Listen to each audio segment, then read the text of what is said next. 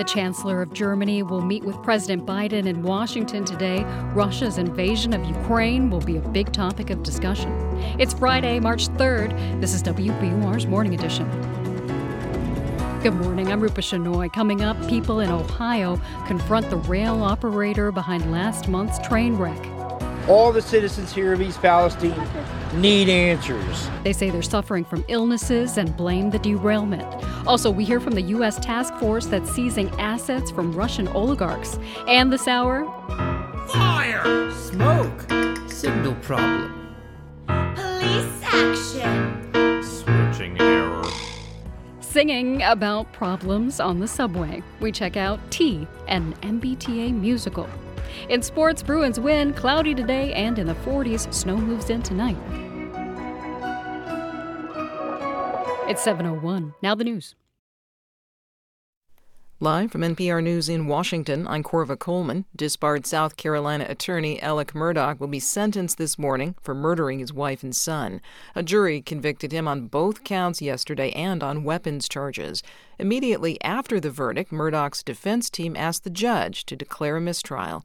Judge Clifton Newman refused, saying after a six week trial, jurors were clear about the evidence. The jury has now considered the evidence um, for a significant period of time, and um, the evidence of guilt is overwhelming, and uh, I deny the motion. Alec Murdaugh faces 30 years to life on each murder conviction.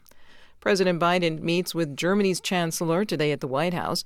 As NPR's Asma Khalid reports, Biden and Olaf Scholz are expected to focus largely on Russia's war in Ukraine. This is the German chancellor's second visit to the White House, and it comes one year into Russia's invasion of Ukraine.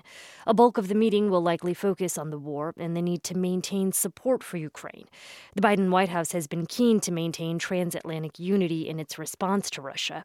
Germany is a key NATO ally, and earlier this year agreed to start shipping tanks to Ukraine. The White House says the two leaders are also expected to discuss common challenges faced by China. The United States and its European allies have expressed concern about China possibly sending weapons to Russia. Asma Khalid, NPR News. The White House is poised to announce a fresh tranche of military aid to Ukraine.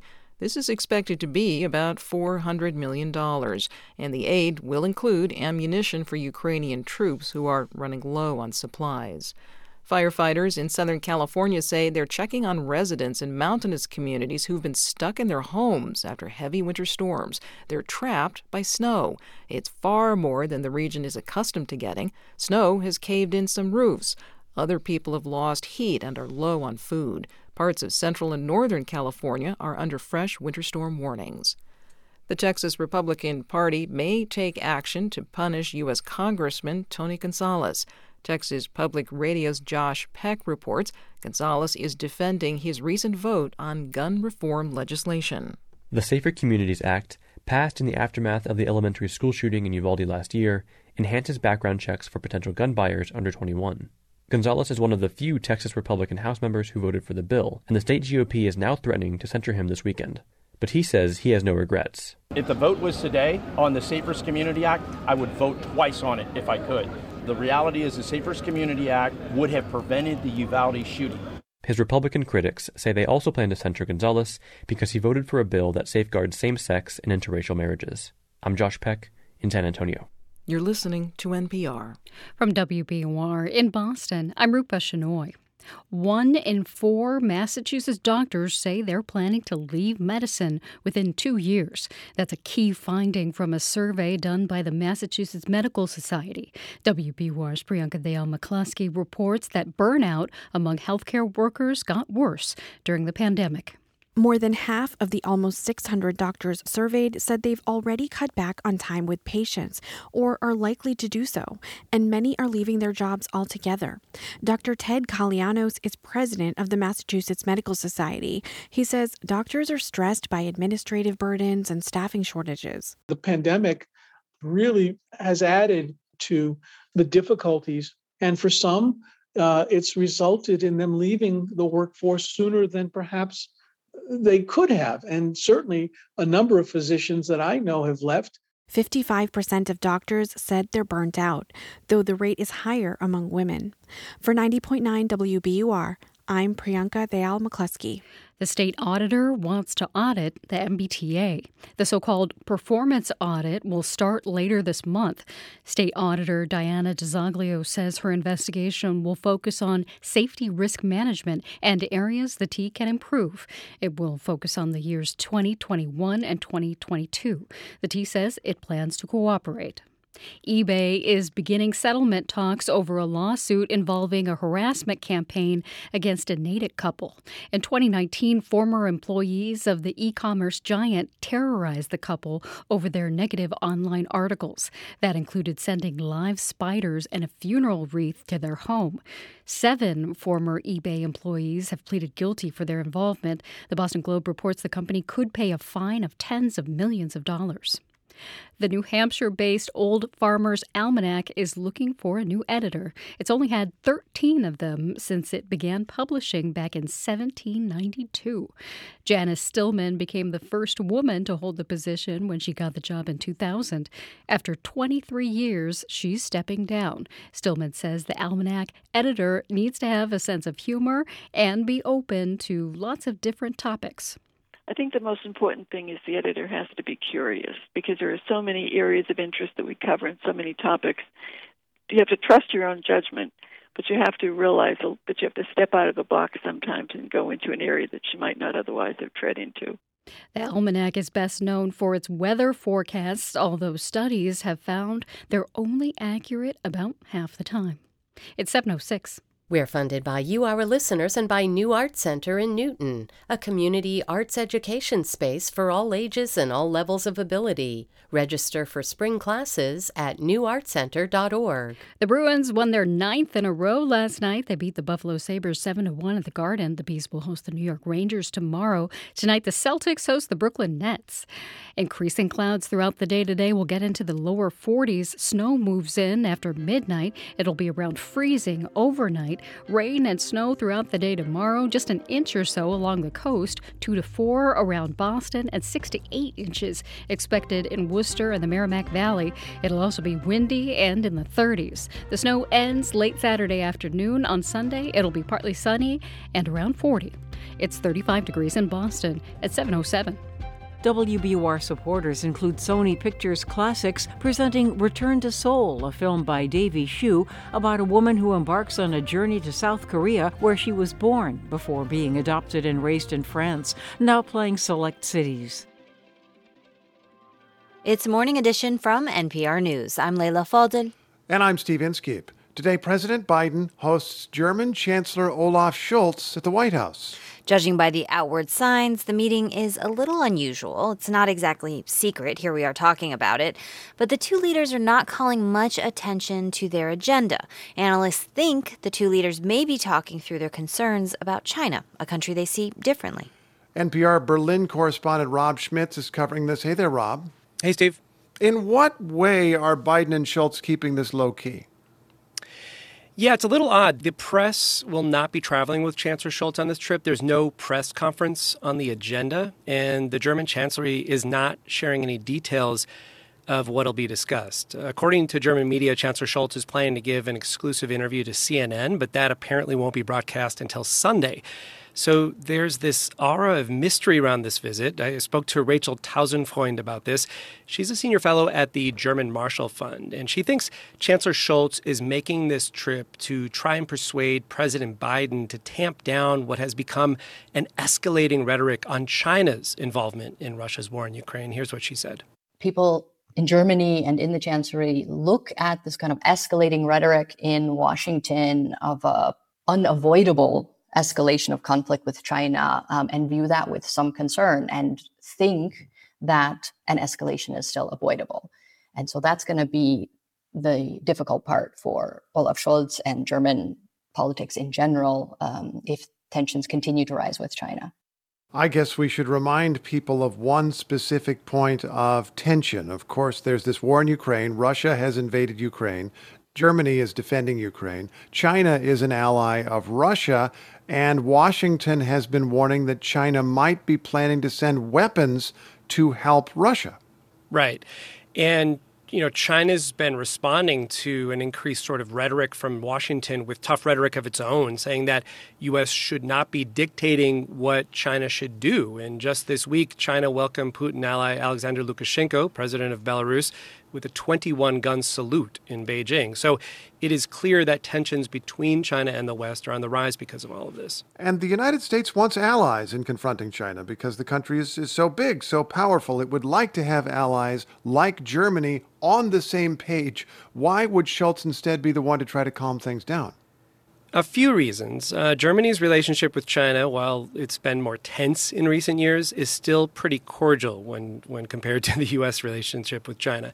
Part of the reason for that is that Germany depends greatly on trade with China. Germany's auto industry, chemical industry, industry in general in Germany needs the China market to generate revenue in what is now a recession in Germany. Secondly, it's clear that Chancellor Scholz is concerned about what could happen should China enter into this conflict by supplying Russia with weapons. This could have big consequences on the outcome of the war. Such as? Well, due to Germany's proximity to Ukraine, this could mean more refugees from Ukraine arriving in Germany. This could also result in a more emboldened Vladimir Putin, who may not stop with Ukraine. Ever since the war began, Scholz has been very careful, his critics say too careful, to avoid being involved in any escalation with Russia. And now China's potential role in this conflict is even more of a headache for him. So it's clear this will be a big part of his discussions with President Biden later today. NPR's Rob Schmitz, thanks so much. Thank you. Let's talk this through with Jeff Rathke, formerly with the U.S. State Department and now president of the American Institute for Contemporary German Studies at Johns Hopkins. Welcome to the program. Good morning, Steve. I want to work through a couple of issues here, and one of them is just the effort to keep China out of the war in Ukraine, keep China from sending weapons to Russia for its invasion of Ukraine. Do you think the two leaders agree on how to approach that? I think they do broadly because uh, they both see the enormous risks um, if China were to escalate uh, by providing weapons to Russia. And the United States and Europe, let's remember, have been in lockstep uh, on their sanctions approach to Russia since uh, the invasion began. And so I think that's going to be a central part of what they need to plan for is what steps the United States and the European Union can take um, in order to uh, deter uh, China from uh, contemplating or taking that step. Okay, so that feels kind of urgent because the United States has been issuing these warnings the same way that once upon a time they were warning that Russia was about to invade Ukraine. They seem to be making these same warnings about China's next action. But there is a larger issue here I want to ask about, and that is the U.S. approach to China generally. As we've been reporting, there's a bipartisan consensus in the United States that engagement with China hasn't worked, that the United States needs a much tougher approach to China. Does Germany join that consensus?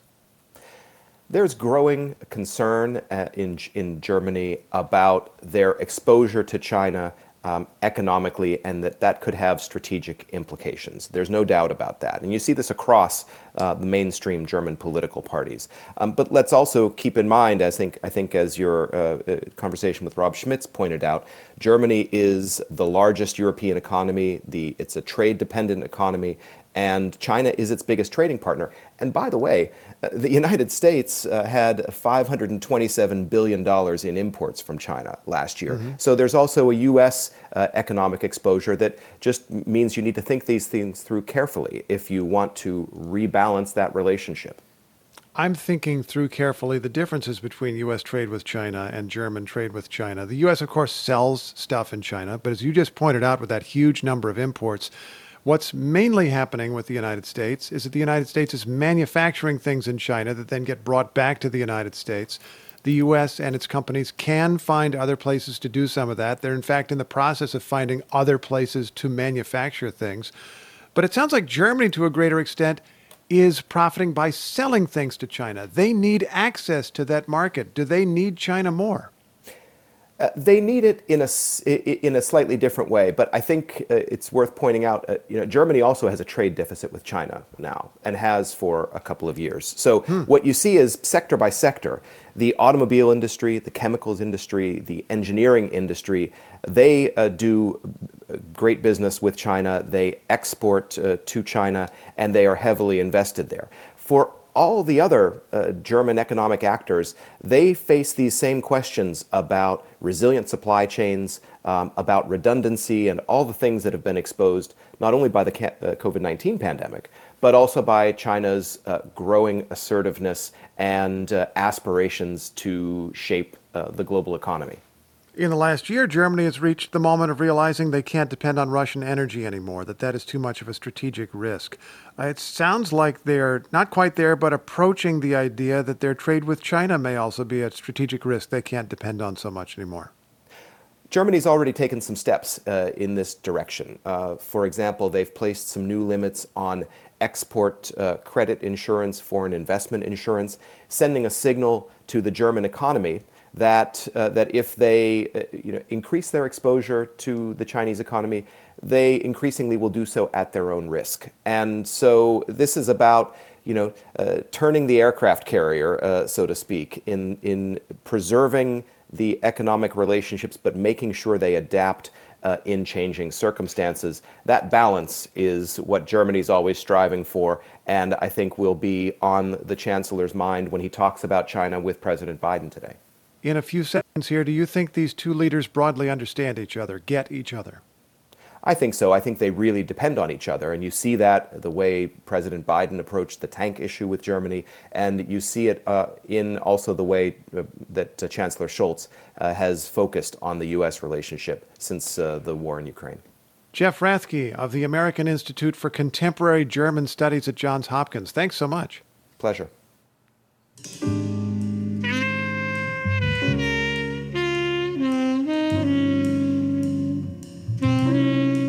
One of the most revered saxophone players in jazz has died. Wayne Shorter started playing the sax in New Jersey in the 1950s when he earned the nickname the Newark Flash. What a nickname, the Newark Flash.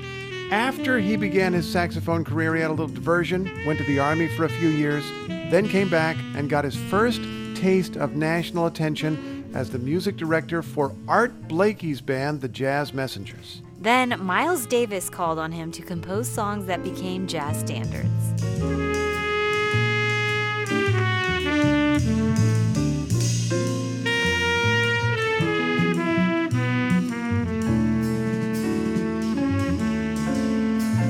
Wayne Shorter once told NPR that he and Miles Davis never rehearsed. The six years I was with Miles, we never talked about music we were actually playing music as we were talking.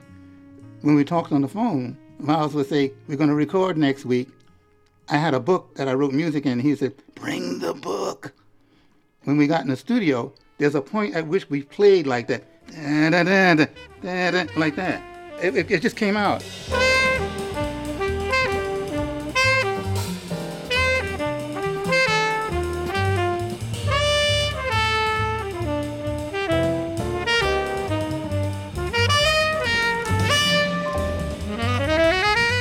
Shorter played with Davis through his electric phase and then built on that sound by forming the influential jazz fusion band Weather Report.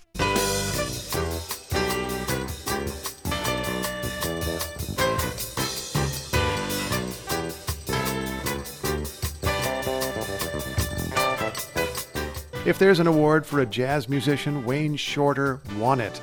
Kennedy Center Honors, NEA Jazz Master, at the end of a career that began in the 50s, as we said, he received his 12th Grammy Award just last month, shortly before his death at the age of 89. Wow. His friend and former bandmate Herbie Hancock says Shorter left us with courage in his heart, love, and compassion for all.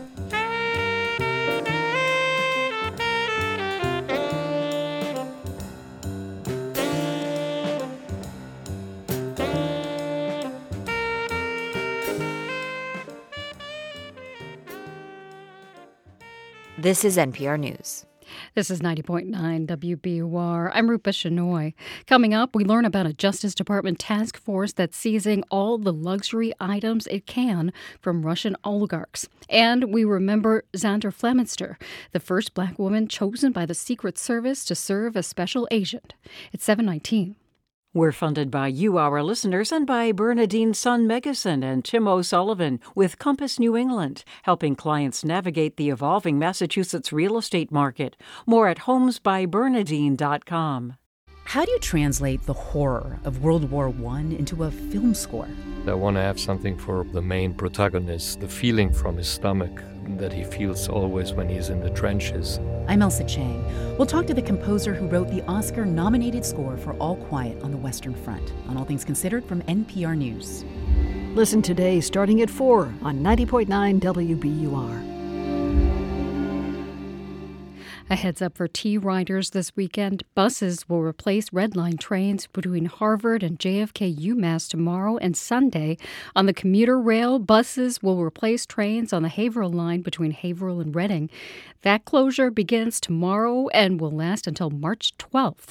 Clouds move in throughout the day today and we'll have a high near 41. Tonight, a low around 33. Overnight, snow mixed with sleet, then a foggy, windy Saturday morning with a snow mixed with sleet and rain. We'll have a high around 38. More snow expected Saturday night, and it'll still be windy. In all, we may get up to an inch along the coast. Areas around Worcester and the Merrimack Valley may end up with 6 to 8 inches, 2 to 4 inches in the Boston area. Sunday, partly sunny with a high near 41. It's 35 degrees in Boston at 721. Support for NPR comes from this station and from Dana Farber Cancer Institute, working to develop new cancer therapies by attacking cancer through multiple pathways.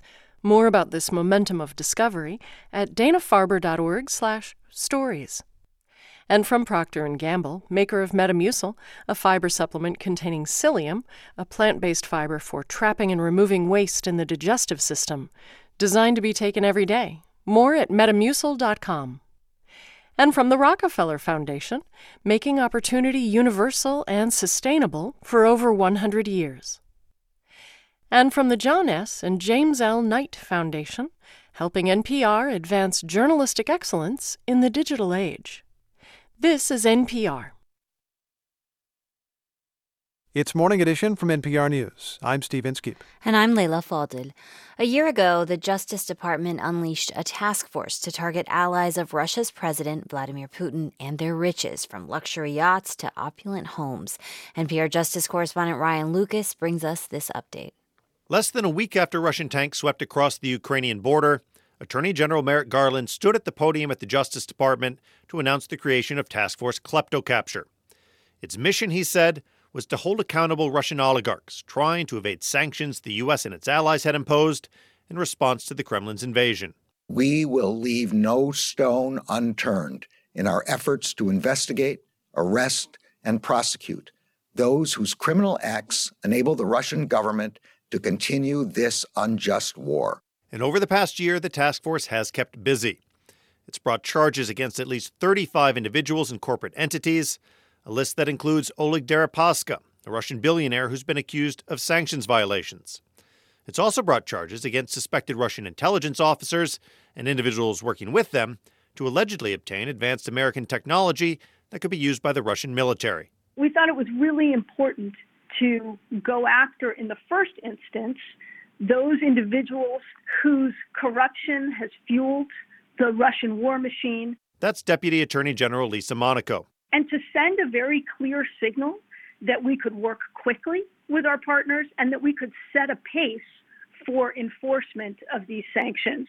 Part of that enforcement work has involved seizing some of the big ticket items that Kremlin aligned oligarchs have reaped from their allegedly ill gotten gains. Last May, for example, the FBI assisted authorities in Fiji to seize a 348 foot luxury yacht that the U.S. says belongs to sanctioned oligarch Suleiman Karimov. The $300 million vessel now sits at a dock in San Diego. And just last week, the department filed a forfeiture complaint for six properties worth an estimated $75 million in New York and Florida, belonging to another oligarch. And all, Monaco tells NPR, the task force has seized, forfeited, or otherwise restrained more than half a billion dollars in Russian oligarch assets over the past year. And the task force, she says, has now entered a second phase. Which is to go after the enablers, the facilitators, the companies that prop up and enable and facilitate the ability of these oligarchs to hide their wealth, to shield it, to evade sanctions. A prime example of targeting so called enablers is the case against Deripaska, who's been sanctioned for his alleged ties to the Putin regime. Deripaska and three women have been charged with conspiracy to violate U.S. sanctions. Part of the alleged scheme involved arranging for Deripaska's Russian girlfriend to give birth in the United States. Deripaska's U.S. Attorney Eric Ferrari declined to comment on the case, but Ferrari says his office is fielding calls on a daily basis from Russians with sanctions related questions. It's been a huge jump, and I would say our caseload has doubled over the last year. Some of the callers want advice on how to comply with sanctions, he says. Others are looking for help to get out from under the punitive measures. While the task force and the broader international effort has imposed a degree of discomfort on Kremlin aligned oligarchs, there's little indication that it's prompted them to pressure Putin to pull back in Ukraine, as some Western policymakers had hoped. In part, says Alexander Gabuev, a senior fellow at the Carnegie Endowment, that's because the people who matter most in Russia are those in charge of large armed bureaucracies, like the army, the security services, and the police. Everybody else is exactly people with means, but without any protection from the system, and just too afraid to be thrown into jail. Back in the U.S., meanwhile, the Justice Department is moving forward with the first ever transfer to Ukraine of money seized from a sanctioned oligarch. It's just over $5 million, which is, of course, a drop in the ocean of Ukraine's needs at the moment. But Monaco says it's just a start of putting oligarch riches to the benefit of the Ukrainian people. Ryan Lucas, NPR News, Washington. A Secret Service trailblazer has died. Zandra Flemister was the first black woman to serve as a Secret Service special agent. She did that in the 1970s. She left the service after just four years because of the way that colleagues treated her. But NPR's Rachel Treisman reports she still opened a door. Flemister grew up in a military family and believed she was destined for government service. About a year out of college, she met a Secret Service recruiter at a job fair who encouraged her to apply for a special agent position, and she got it. Flemister's husband, John Collins, says she loaded up her AMC Hornet and drove down from Connecticut to Washington in the summer of 1974. That was the point at which she discovered that she was a racial pioneer. Nobody had said anything to her about it at the time that they recruited her. Flemister worked protective details for figures like First Daughters Susan Ford and Amy Carter and former First Lady Lady Bird Johnson. But she was mostly assigned to counterfeit and treasury fraud work, duties that she feared wouldn't advance her career. Retired Secret Service Assistant Director Renee Triplett didn't know Flemister personally, but she does know how that system works. If your resume doesn't reflect the level of responsibility of a supervisor or management or leader, then you can't be competitive for the next level. Flemister would later describe her experience as lacking in professional development, but full of tokenization and racial hostility. A supervisor told her she'd have to change her afro hairstyle in order to get better assignments. A colleague taped a picture of a gorilla over her photo ID. She said, I knew within a year or so that my career would be 20 years and I would be a shriveled up, bitter husk. And I did not want that. Flemister left the Secret Service in 1978, taking a pay cut and a new job at the State Department. She spent the next three decades in the Foreign Service, traveling the world and rising through the ranks. She had a reputation at state for being absolutely unflappable in a crisis. Alzheimer's disease forced Flemister to retire in 2011, and she died last week at the age of 71. This is the career path she wanted, when even in America it didn't seem possible for a black person to excel in the manner that she did. Triplett says there are more women and people of color in Secret Service leadership now than when she arrived in the 1980s. And Collins says he's heard from many black women in the Secret Service who have been moved by Flemister's story and will now help keep it alive. Rachel Treisman, NPR News.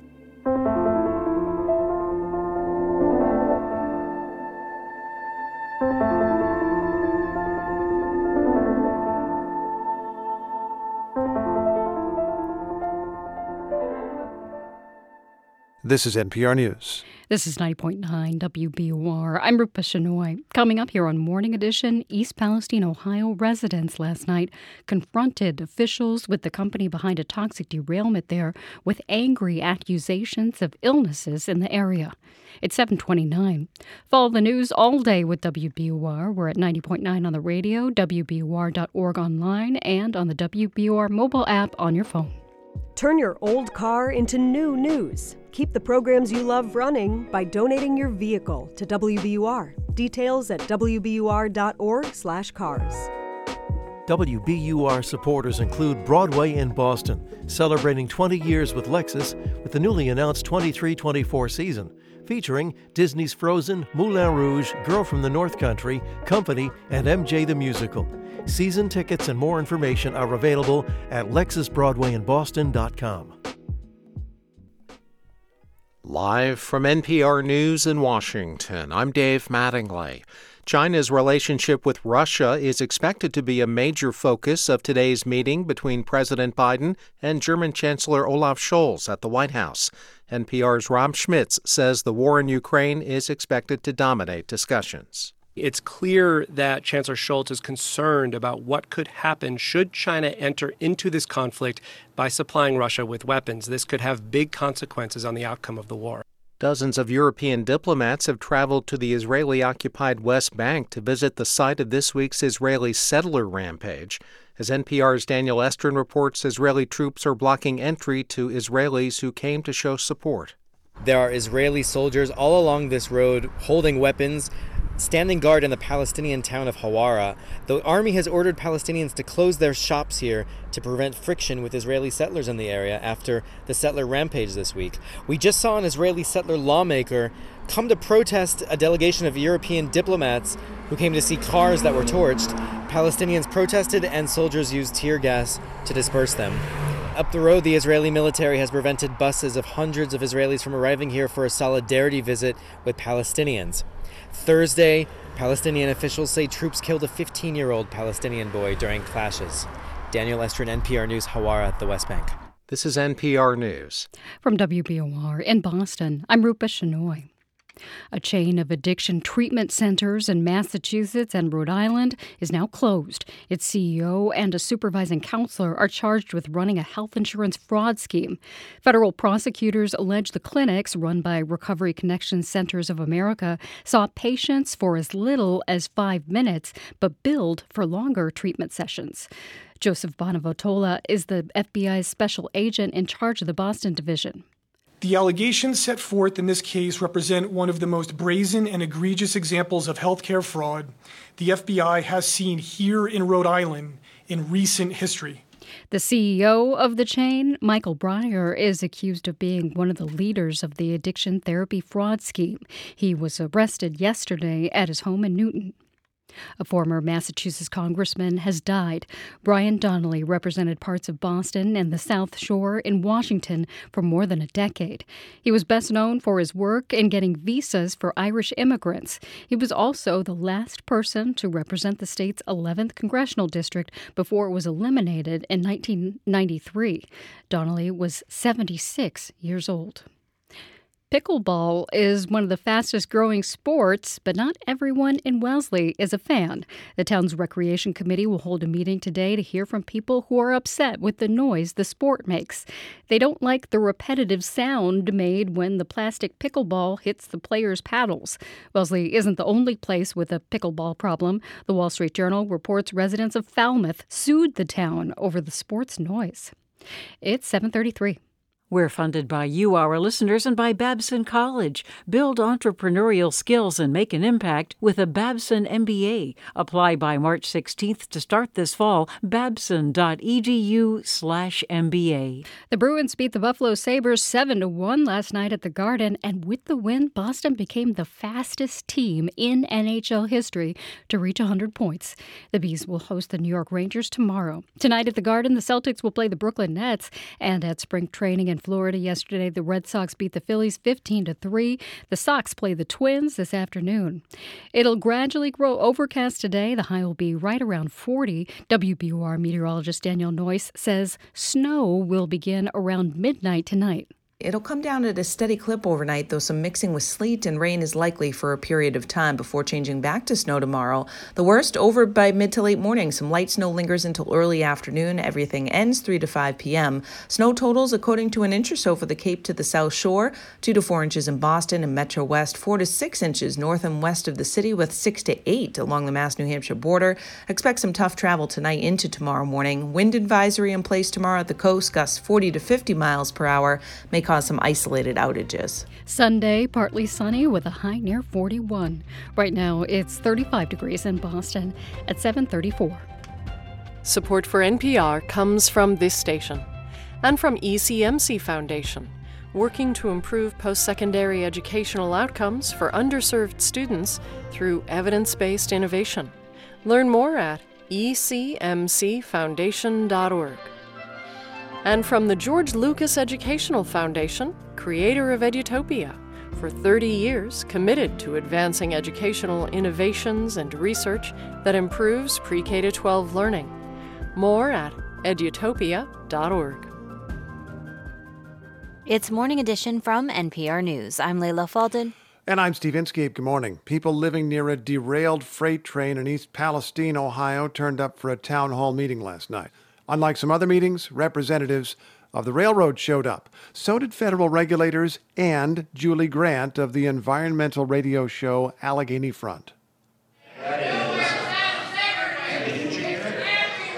This was the first time Norfolk Southern faced the people of East Palestine directly, and the company's Darrell Wilson stood on the high school auditorium stage as one person after another explained how the contamination has harmed them. Some told stories of houses covered in black soot. Others spoke of children vomiting and constant headaches. One man said he'd lost his job and was afraid to plant a garden, while another said he couldn't get financing to buy a new house. To all of this, Wilson apologized. He said the company is very sorry and feels horrible about it. But that just wasn't enough for the crowd of angry and devastated people who don't feel it's safe to go home but can't afford to move. At the raucous meeting, people shouted over Wilson, imploring Norfolk Southern to pay for them to move elsewhere.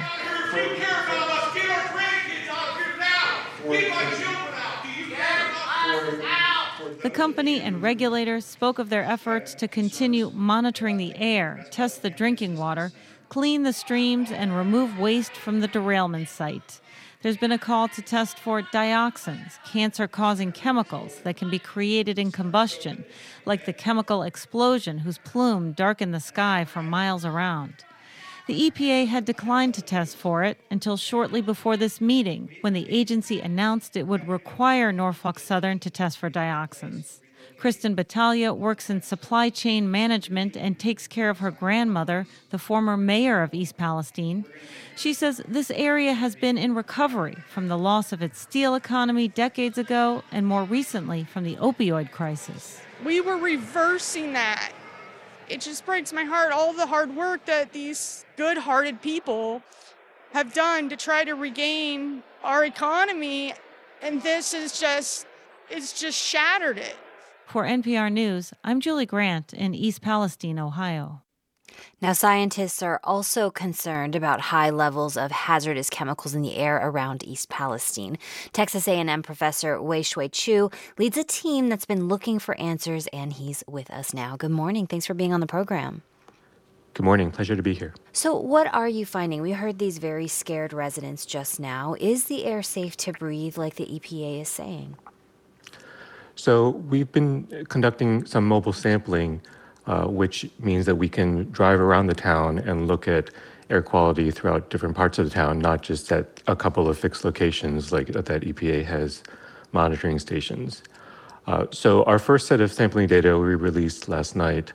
It shows that for four particular chemicals of concern, uh, benzene, xylene, tyrosine, and vinyl chloride, and vinyl chloride is a carcinogen that was being carried on the train. Our measurements were consistent with EPA's and were below levels of exposures uh, of concern uh, for exposures up to a year or more, and we didn't, furthermore, didn't find any hotspots for those chemicals. So, what does that mean? Are people safe to drink the water, to breathe the air? What does it mean for people in East Palestine? So, we're still conducting additional analysis. Uh, we're only focused on the air, so I can't comment on the water and, and soil at the moment. Uh, but there is one issue of the chemical acrolein, mm-hmm. which we had previously noted uh, some of the EPA data were above levels that were considered of minimal risk for longer term exposures. Uh, additionally, one limitation of EPA's data is that their analytical method can't detect levels low enough to really fully provide that assurance of safety. In other words, the detection limits for that particular chemical, acrolein, mm-hmm. is higher than what would be considered a minimal level of risk. And what would that chemical acrolein do to people's health long term if it continues to be high, higher levels in the air?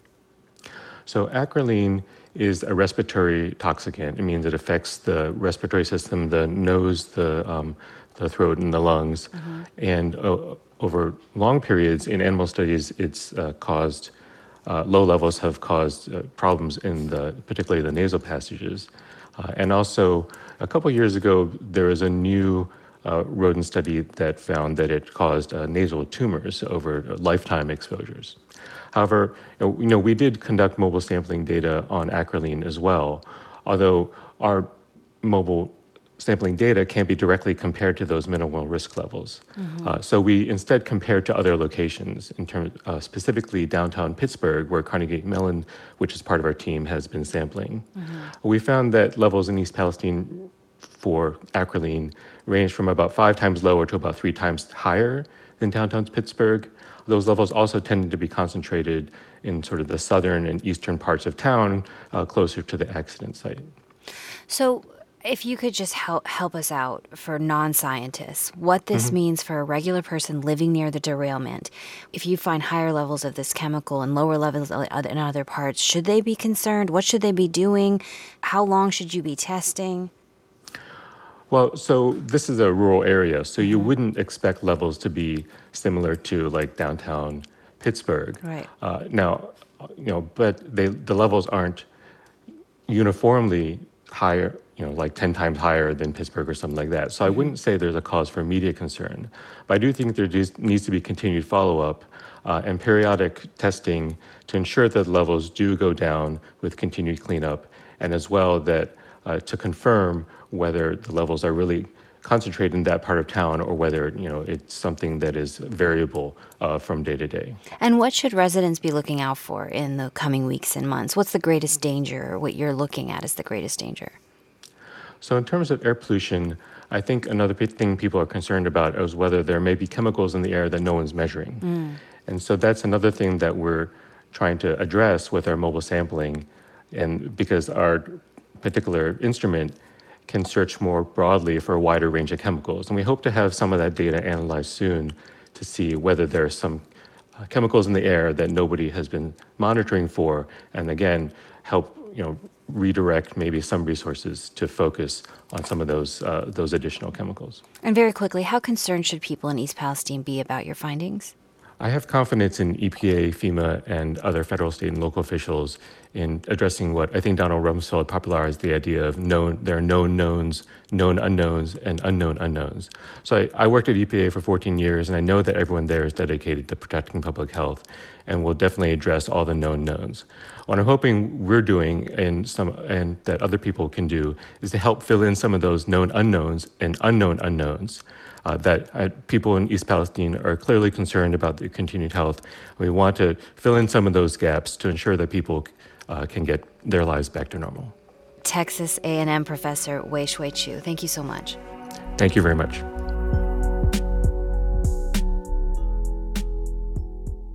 This is NPR News. Coming up next on Morning Edition, we learn about a new show that sets the problems with the MBTA to music. And in our next hour, the House Ethics Committee has opened a formal probe into Republican Congressman George Santos of New York.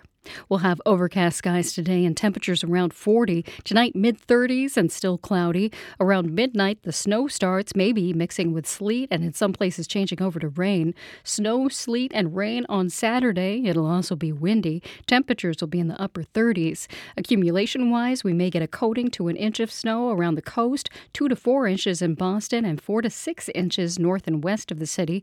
Sunday, partly sunny in the low 40s. Right now, it's 35 degrees in Boston. Now, in business news, the Danish pharmaceutical company Novo Nordisk plans to bring 200 new jobs to the Boston area. The company says it is shifting its U.S. research and development operations to the region. The new jobs will be based at its sites in Cambridge, Lexington, and Watertown. Springfield based Mass Mutual is reporting a record breaking year in 2022. The life insurance giant says its total sales were just over $39 billion. That's a 26% increase from the year prior. Widowmaker Brewing is expanding from Braintree into Brighton. It'll open a new tap room at the former Brato Brewhouse on Beacon Street. Widowmaker plans to open there either late this spring or early this summer. It's 845. We are funded by you, our listeners, and by the Peabody Essex Museum, presenting Spirits, Soaring Sherpa with Robert Beer, on view now. Plan your visit at pem.org. This is WBUR's Morning Edition. I'm Rupa Shenoy. Who among us has not had a complaint about the MBTA? Maybe even more than one. Do some of these sound familiar? Fire! Smoke! Signal problem. Police action! Switching error. What you're hearing, maybe on your morning commute, is a song from T, an MBTA musical. WBUR's Cristela Guerra tells us how its creators turned Boston's train tribulations into a two act show. The thing about a show that makes fun of the oldest subway system in the country is that the jokes don't need to change that much over time. You can rely on the T to be, well, unreliable, says Melissa Carubia, who wrote the songs and lyrics for T, an MBTA musical, more than 10 years ago. I went to school in Boston. I went to Boston College. And so I rode a lot of Beeline. Mm-hmm. And I saw a lot of crazy shenanigans on the Beeline. But you know what we do? We, we turn our pain into art. Carubia and co creator Mike Manchip first submitted the show to Improv Boston in 2011. It was just a treatment. We hadn't even written the whole thing yet. They said, We love this. Everybody wants to hate on the T. Let's go. The general manager of the MBTA at the time, Richard Davey, came to see the show himself and even took pictures with the cast. And while the T has had at least nine general managers in that time, this production has had only one Ray O'Hare. It doesn't take much to bring the subway to its knees. And frankly, my friends, that's quite alright by me. The only thing that could make your day even more sour is if we went to shuttles right during rush hour. How about it, boys? he's kind of a, a, very kind of a stock villainous um, sort of campy character played like almost like a cartoon villain. And his job is to make things as messed up and confusing as possible. They've performed on stages around the region over the years. Now the musical returns to somerville. During a recent rehearsal carubia plays the piano for a room of actors. The show pulls no punches comparing the T to a prison underground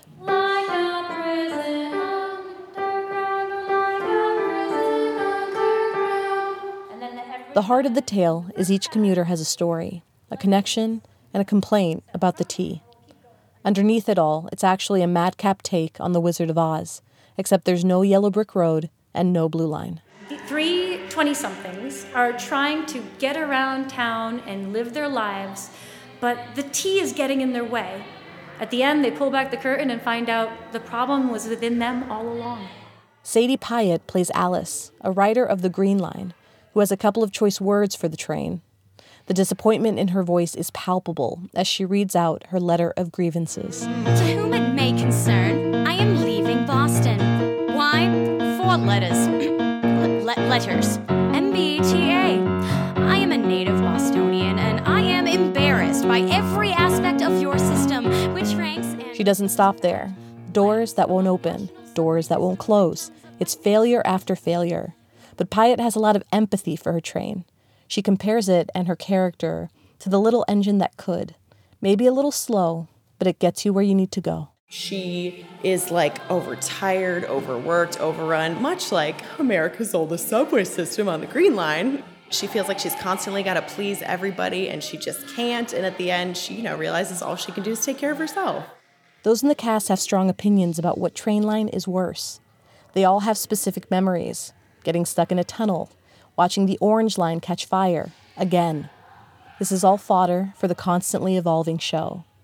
And then, of course, there are the people on the T. I remember one time I got on the T, and there was a woman who just like reached into her backpack and got out a package of raw hot dogs and just started nomming on those raw hot dogs because she was hungry. And there's nowhere to cook on the T, so. That hot dog story made it into the musical in a song appropriately titled The People on the T. The people on the T, they're just the same as you and me, and everybody's feeling free. For 90.9 WBUR, I'm Cristela Guerra. They want whatever they want. T and MBTA musical will be staged tonight at the Rockwell in Somerville. And Tiziana Dearing happens to be here to give us a preview of Radio Boston at 11. Happy Friday, Tiziana. What do you think? Have, has writing on the T ever made you feel like breaking out into song? No, or eating raw hot dogs, as a matter of fact. Although I might find myself with that song stuck in my head sometime on the T. the people on the. It See, be- she sings. There you go. See, there you go. It There would be nicer than the, you know, right now the only song that we ever have to refer to is that Charlie on the MBTA. So true. So it'll be nice to have something new. Well All right. said. How about I tell you about the show today? Please, please. So I think the thing I want to pick to feature. So celebrity chef Tiffani Faison will be back in studio two with us. She uh, joins us once a month, and since it's Women's History Month, we're going to talk about not only the powerful women in her life, but kind of the fascinating, powerful women who have come up in the industry Mhm. here in Boston. Um, who's who is you know, uh, making a name for themselves in the industry now as women. And then she's going to stick around. We do these brew brewed in Mass segments where we're learning about the brewing industry in Massachusetts. Mm-hmm. We have women owned breweries today.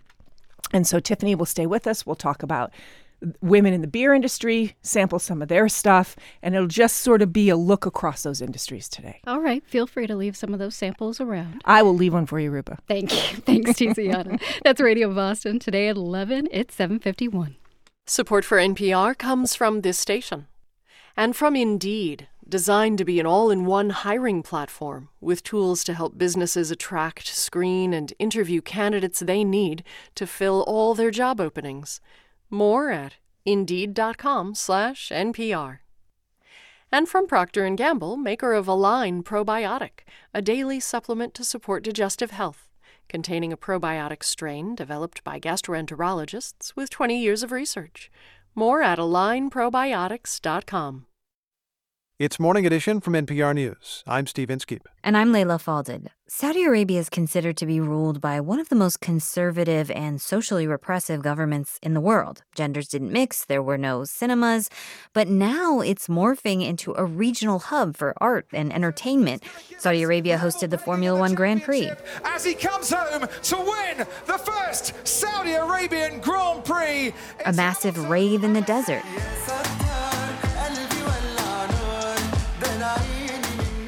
An Andy Warhol exhibition is happening right now in an oasis city there.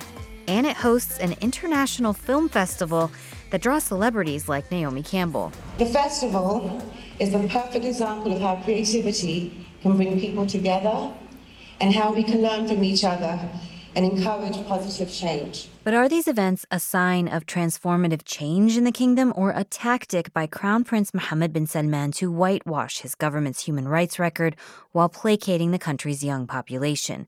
Jeed Basyouni says this opening comes at a cost. She investigates the use of the death penalty across the Middle East and North Africa for the human rights group Reprieve. why we take particular issue with the use of art and sports and entertainment in this way is because it's very strategic on the behalf of Mohammed bin Salman. It is being used to, you know, it's kind of a gamble. If I entertain my population, they won't mind that it's coming with this huge price on their safety, on their freedom, on their fundamental human rights. That's the gamble he's taking. And it's very deliberate. It's not out of the goodness of his heart that he's opening up Saudi society. There's a lot of money there for himself and the public, uh, you know, the sovereign wealth fund. Saudi Arabia has a very young population who have been mostly very bored for the last 30 years because of how restricted society has been. If you distract them with these things, they won't notice that, from the other hand, he's making society more oppressive than it's ever been. Mohammed bin Salman will decide what Saudi Arabia will look like, and anyone that has any view will, you know, will be punished. So give me an example of some of the people facing the death penalty over something that seems that is non-lethal crime or a freedom of expression issue. So we have a case of a scholar, Hassan al-Malki. His viewpoint is very much pushing for a more inclusive society where people from different faiths and sects can get along for a less rigid interpretation of the type of Islam that's been practiced in Saudi Arabia traditionally. And he has been in prison since 2017. He hasn't been sentenced, but the charges against him include things like owning books that have not been permitted. So Hmm. there's no lethal charge against him, and the public prosecutor is asking for the death sentence against him. We've just released a report with our fantastic Saudi partner. We were trying to examine if there was a change under the watch of Mohammed bin Salman um, from 2015 onwards, where he becomes the de facto ruler. And what we've seen is executions have almost doubled annually under his watch. Almost 43% of these executions have been for non lethal offenses, for cases that are involving freedom of expression. But despite these very real numbers, creatives from around the region are now flocking to Saudi Arabia as a place to showcase their work. Lebanese filmmaker Dania Bdeir recently premiered her film Warsha, which explores gender identity. There is a willingness to at least allow for some stories to be told. And maybe when it comes to completely speaking out about the politics, that stuff, not quite yet. I don't know if that'll ever happen, but at least starting off with a human um, self expression and each one kind of telling their own story, that's the beginning. There were no movie theaters in Saudi Arabia until a few years ago when a 35 year ban was lifted, and now the kingdom is hosting film festivals. I asked Dubai based cultural strategist and art consultant Myrna Ayad what these changes mean. I do fundamentally believe that you can change somebody's mind, you can influence their opinion, you can alter their thought if you do it through art and culture. I think that this is how um, we develop tolerance, we develop understanding.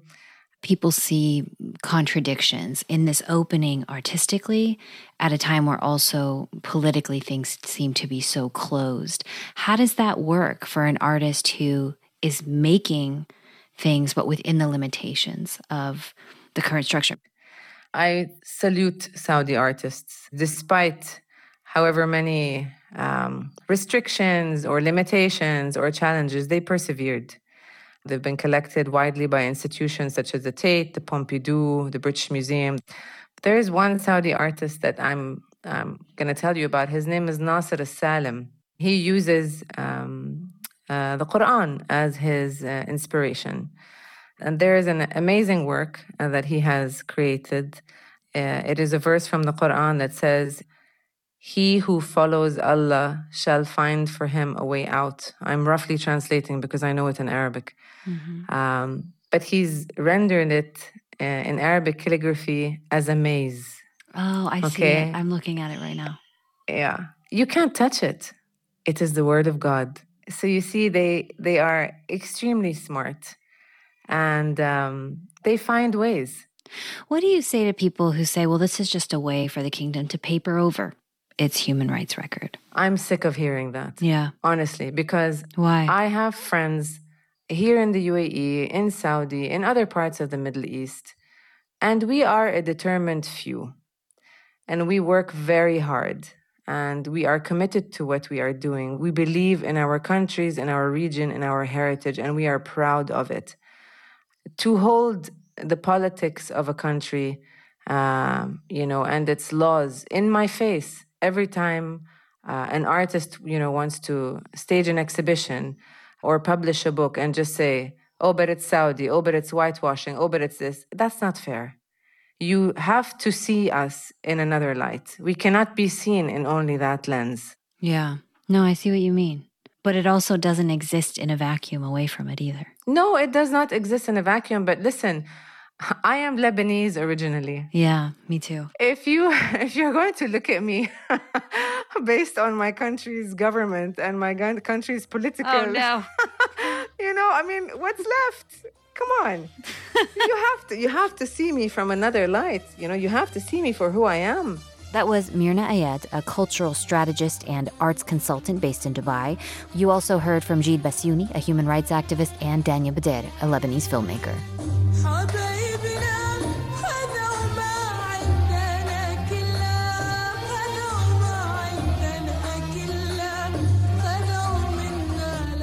It's Morning Edition from NPR News. Our theme music was inspired by BJ Leiderman. I'm Leila Fadel. And I'm Steve Inskeep.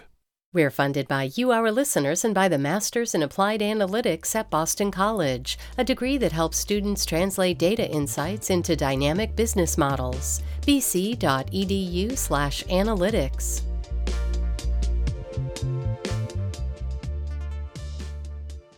I'm WBUR Arts and Culture reporter Cristela Guerra, and this is 90.9 WBUR FM Boston, 92.7 WBUA Tisbury, and 89.1 WBUH Brewster. Listen anytime with our app or at WBUR.org.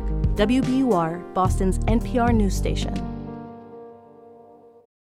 Residents of East Palestine, Ohio confront the company behind a toxic derailment, shouting accusations about illnesses spreading in the community.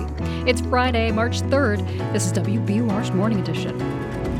Good morning. I'm Rupa Shenoy. Coming up, Republicans in Texas are backing a bill that would punish district attorneys who decline to prosecute crimes, including abortion cases. Plus, a South Carolina jury has convicted former attorney Alec Murdaugh for the murder of his wife and son.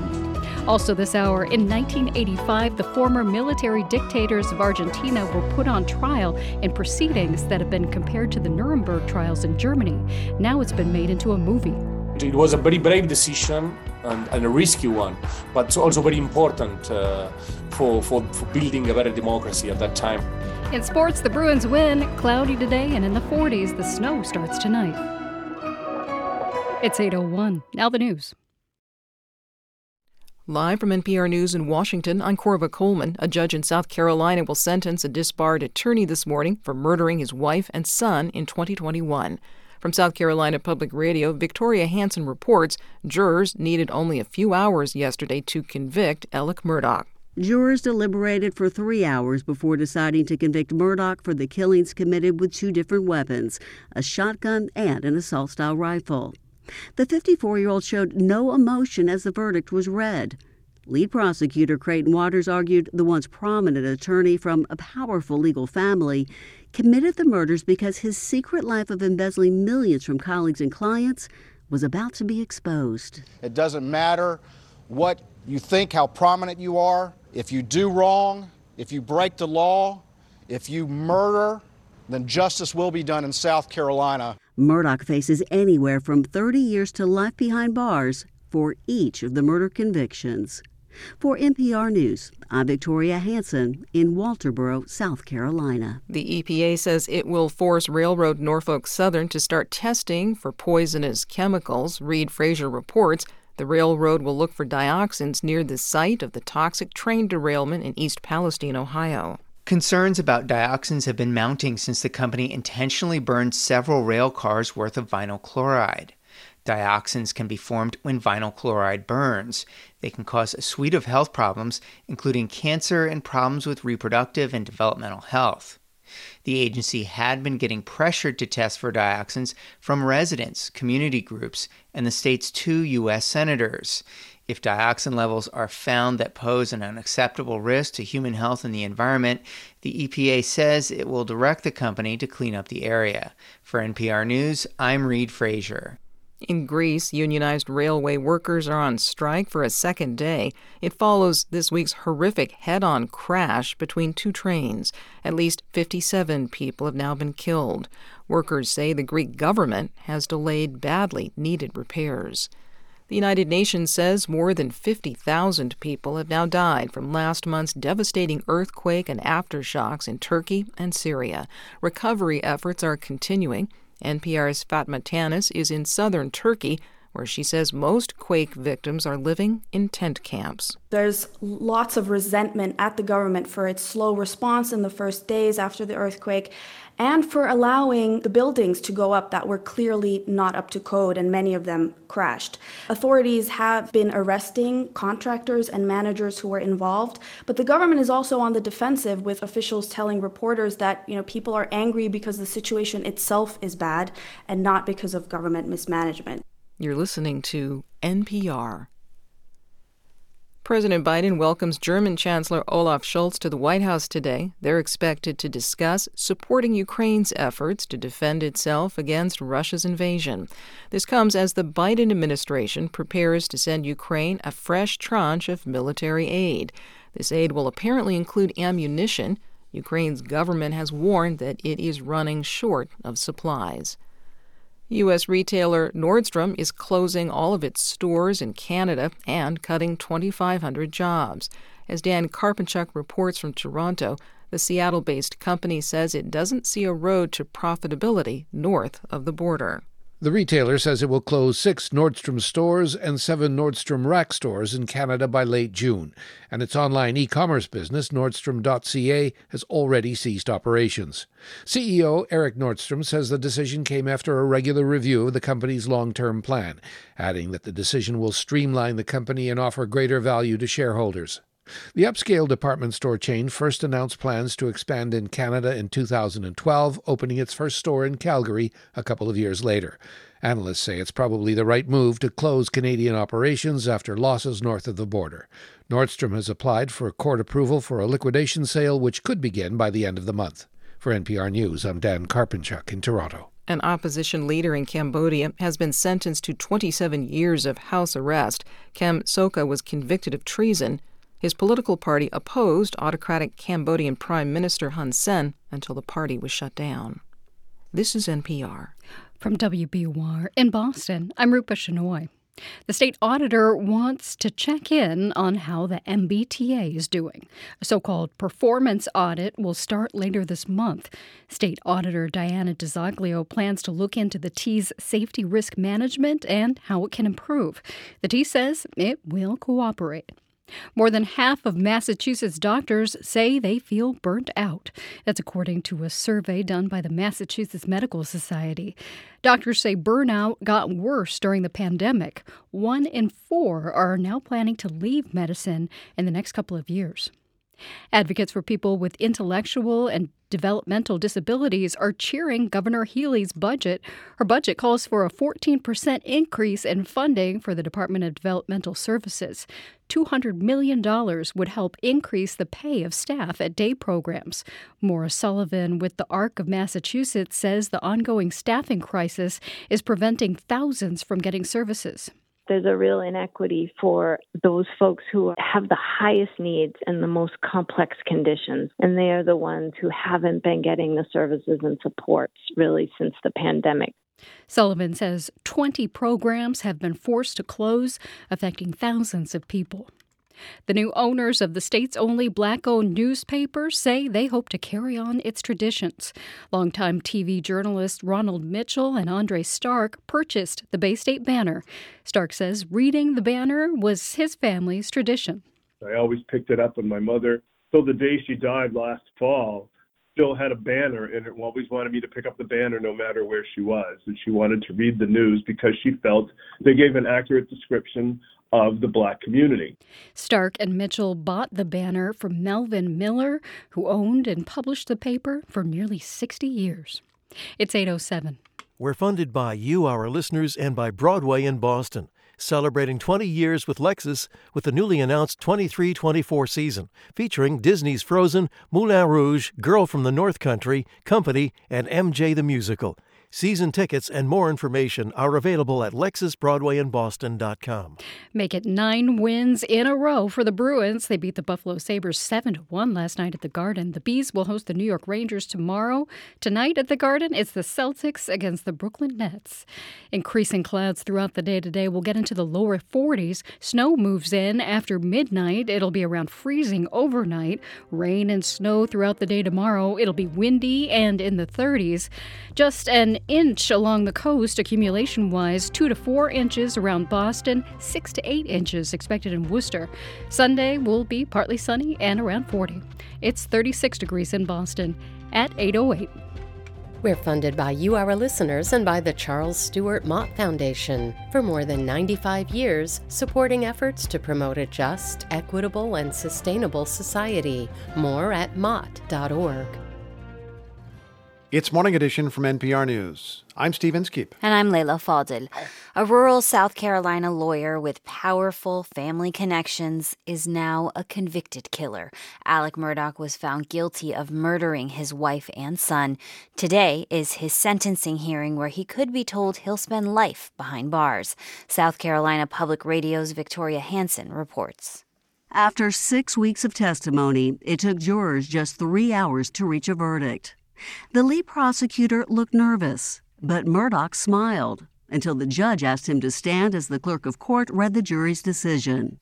Guilty verdict. Jurors did not believe the 54 year old simply found the bodies of his loved ones on the family's rural property in June of 2021 before calling police.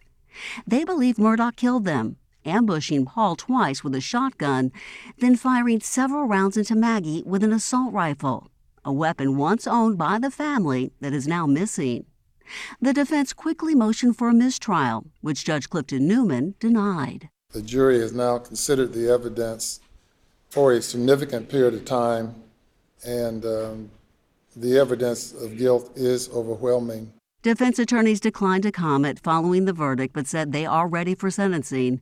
Murdaugh was then handcuffed and led out of the courtroom.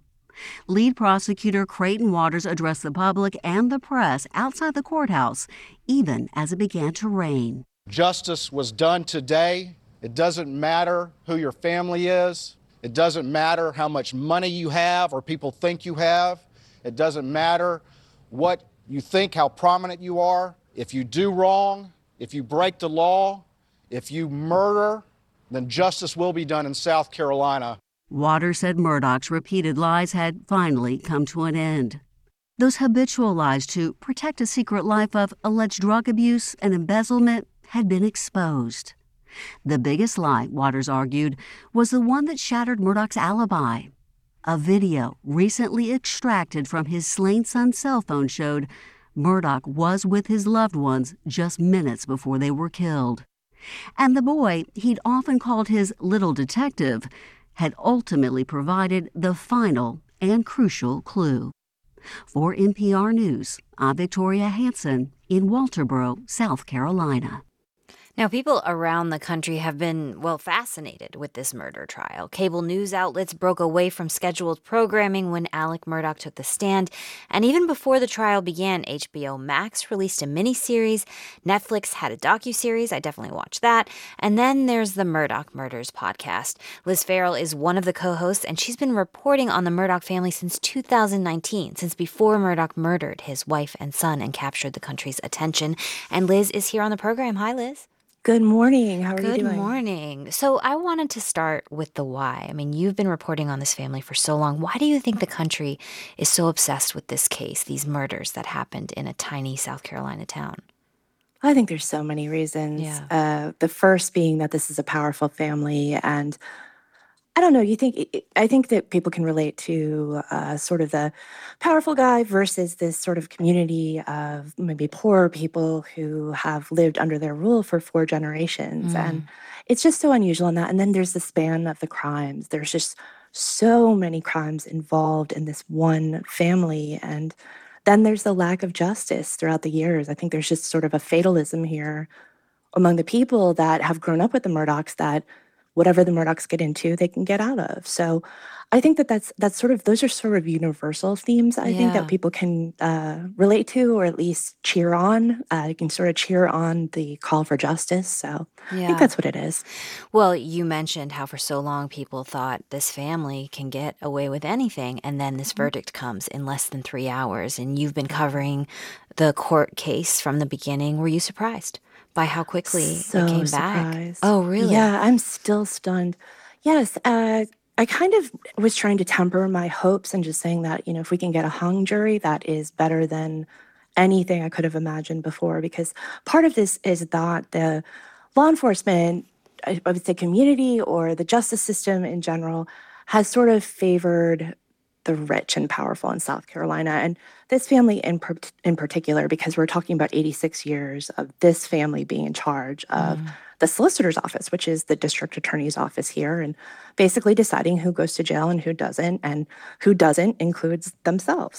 so yeah. I think that that was why. It was just, I really didn't know. I mean, this was a Murdaugh being tried in Murdaugh country. And I, I am just still so stunned uh, and, and happy. And it's, it's bittersweet because obviously you have two people murdered and and just this was such a, a tremendous expense for the state and so much energy that everyone put into it and, but it was worth it what do you think ultimately convinced the jurors that murdaugh was guilty in this case i mean you mentioned these other questions around other criminal behaviors that mm-hmm. never there was no justice in those or no no Correct. yeah so what was different well I think it was the lie, the big lie, which would be the video that was found on Paul's phone in March 2022. Uh, Alec had said that he had never gone down to the kennels that night. And here we find out that he did, in fact, go down there. And I honestly think right into the middle of the trial, he was planning on leaving that sort of nebulous, uh, if not outright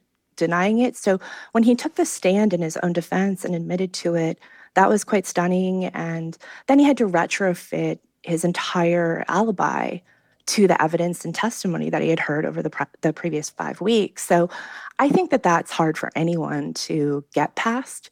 And then the state did such a tremendous job in telling the story of what happened and, and putting it all together. So many dots to connect, and it can get sort of fuzzy, especially to people who are just joining this saga. Uh, so I think that's it. I think it was just, it's hard. You know, how many times can you tell a lie before somebody stops believing you?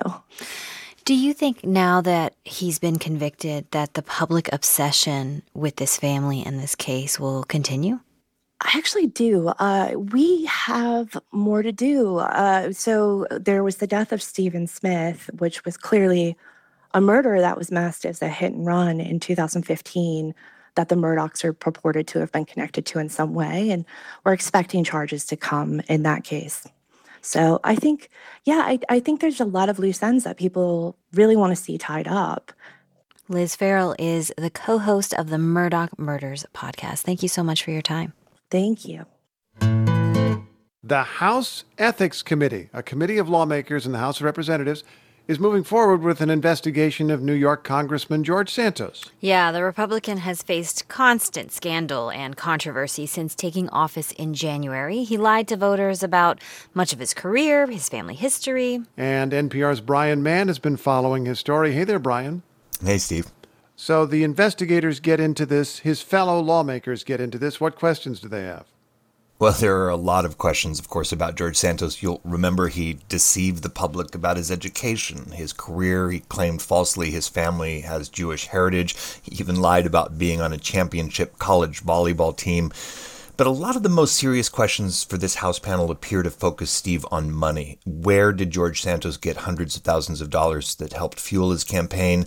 In a statement, House Ethics Committee Chairman David Joyce, a Republican from Ohio, says the panel's going to probe whether any of Santos's behavior violated federal conflict of interest laws or public disclosure rules. One of their goals, according to their statement, is that uh, they're going to determine whether any of Santos's activity amounts to quote unlawful activity. Well, that's interesting because we do have freedom of speech in this country, which in most cases includes the freedom to lie. So, what, at what point would your lie become a crime? Yeah, you can lie to the public uh, and still get elected, but if you lied on federal disclosure forms, if you misappropriated campaign money that was donated to you, that could be a crime. Again, that's the allegation here. What punishments could he face if those allegations are sustained? Well, depending on what this panel finds, they could recommend a reprimand, or they could go all the way and call for Santos to be expelled from the House, though that rarely happens. In their statement yesterday, the panel did point out that by launching this investigation, that doesn't signal that they believe any violation occurred. This investigation is just getting underway. Isn't there an allegation of sexual misconduct entirely aside from the questions about what he said? Yeah, that's another thing on this long list of questions. According to the Ethics Committee statement, this panel will look into whether Santos, and I'm quoting here, engaged in sexual misconduct toward an individual seeking employment in his congressional office. This comes after a man named Derek Myers alleged Santos touched him inappropriately while Myers was volunteering in Santos's office and, and hoping to get a full time job. Uh, I just want to pause here for a minute. If this involves something in its congressional office, it's something from this year. He just became a member of Congress. This isn't something from his campaign or the, or the past, but this year. That's right. What does Santos say about all this? Well, a, a, statement was released by Santos on his verified Twitter site saying he's going to fully cooperate with investigators. More broadly, Santos has admitted deceiving voters, Steve, but says he merely embellished his resume. He says there was no criminal activity. He's also repeatedly denied those sexual misconduct allegations. He describes all these scandals as part of a media and partisan witch hunt, though at this point his fellow Republicans are among his fiercest critics.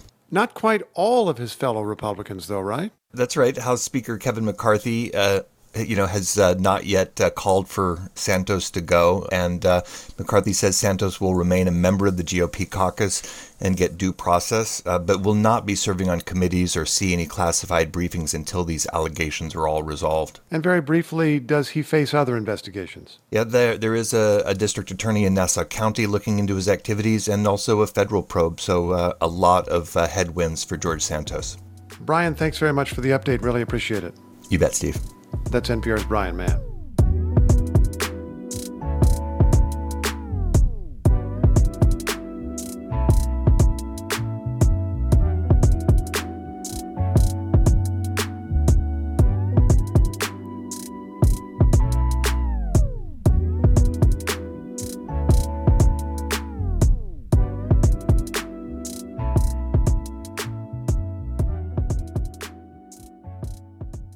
This is NPR News. I'm Rupa Shenoy. Coming up on Morning Edition, a film nominated for an Oscar depicts a crucial turning point in Argentina's history the civilian trial of the military leaders who terrorized the country in the late 1970s and early 1980s. It's 820. I'm Susan Stamberg. When the time comes for a new car, consider donating your old one to us. We will turn it into your favorite programs. Here's how. Just go to WBUR.org. I'm Tiziana Dearing. Today on Radio Boston, celebrity chef Tiffani Faison is in Studio 2. We'll talk about the powerful women in her life in the culinary world and beyond. And then she sticks with us for our latest Brewed in Mass with female owned breweries in the state. That's Radio Boston today at 11, only on 90.9 WBUR, Boston's NPR news station. Clouds move in throughout the day today, and we'll have a high near 41. Tonight, a low around 33. Overnight, snow mixed with sleet. Then a foggy, windy Saturday morning with snow mixed with sleet and rain. We'll have a high around 38. More snow expected Saturday night, and it'll still be windy. In all, we may get up to an inch along the coast, two to four inches around Boston, and six to eight in the Worcester area. Sunday, partly sunny with a high near 41. Right now, it's 36 degrees in Boston at 821. Support for NPR comes from this station and from Drexel University, whose cooperative education program lets students explore a future career, build a resume, and earn a salary before graduation. More at drexel.edu slash ambition can't wait. And from the Lodestar Foundation, inspired by the maxim that helping someone else less fortunate is a path to a happier, healthier, and more meaningful life. Learn more at lodestarfoundation.org. And from Fisher Investments. As a fiduciary, Fisher Investments is obligated to act in their client's best interest. Learn more at fisherinvestments.com. Investments in securities involve the risk of loss. And from the listeners who support this NPR station. It's Morning Edition from NPR News. I'm Steve Inskeep. And I'm Leila Fadel. Few of us get enough sleep here at Morning Edition so we can put on this show. NPR's poet in residence Kwame Alexander makes naps a part of his routine. He's back with our colleague Rachel Martin. Kwame Alexander, it's been a minute or two since we last talked. How's it going? It's great. It has definitely been a minute. A lot of new developments, some pretty big changes, Rachel. Yes, some changes. I made one. I am not officially hosting the show anymore. I'm not getting up early to do that, but I'm still popping in from time to time, like when you and I get to talk about poetry. So tell me, how are you adjusting to not having to get up at 2:59 a.m. every morning?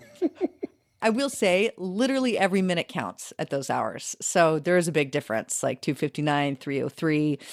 Yeah, every second. Um I it's good. I'm not going to lie. Sleeping more, it's a really really good thing. But in my previous life, like when I was hosting Morning Edition, I for sure had to take a nap every single day.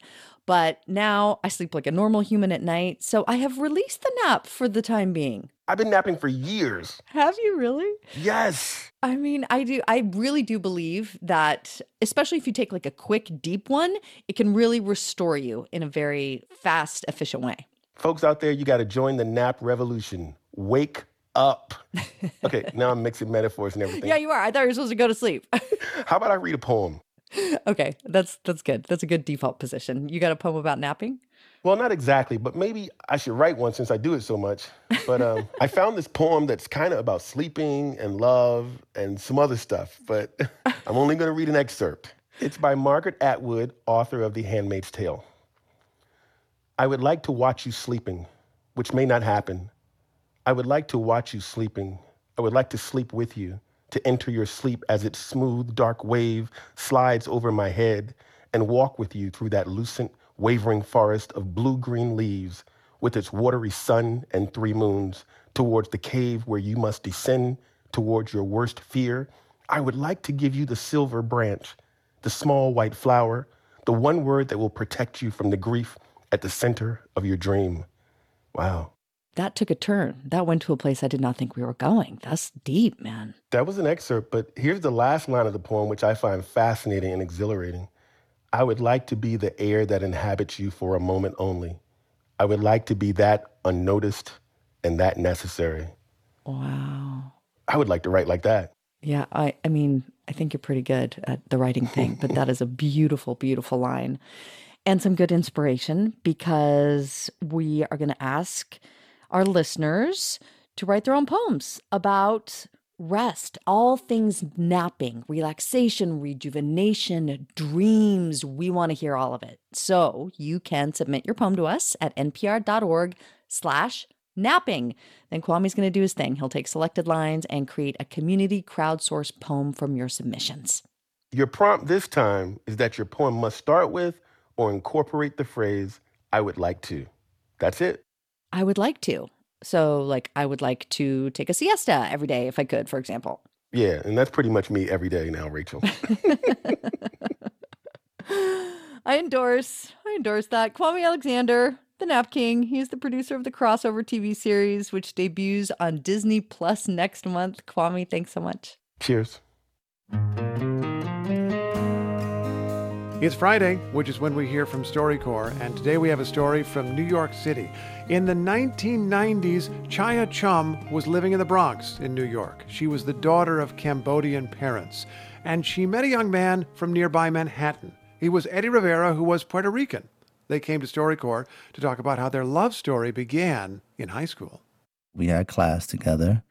It was just something about you that made you stand out, and you gave me a number with your big cheesy smile. And you didn't call for like months. Yeah. You know, you never really came to class. I think when we started talking on the phone, we talked every day, hmm and you was on the payphone. I would have at least two, three dollars worth Oh of my nickels. God. My phone that I had at home was a rotary, had a lock on it, so I couldn't use it. Do you remember our first quote unquote date? Well, I waited for you. Oh my Like, God. You told me to meet you on 116th Street. You didn't show up until an hour later. Do you remember that? Yes, but you waited. I waited. When was the first time you met my parents? At first, I was introduced as just a friend. You know, I helped out around the store and stuff like that. And then you got to go upstairs to the house? Yeah. But by Yeah. then, you know, your parents were so used to knowing me. Yeah. And I don't think there was any issues. Fast forwarding that years later, we have our first daughter, both nervous, but knew that we were going to be good parents. And uh, I remember being invited over to your house. I said, Eddie, my grandmother, really wants to do a blessing for the baby. And that day, I didn't understand why all my aunts and uncle, all 10, 20 my of them, mom, my your uncle, mom, your from, uncle from a showed up. completely different state.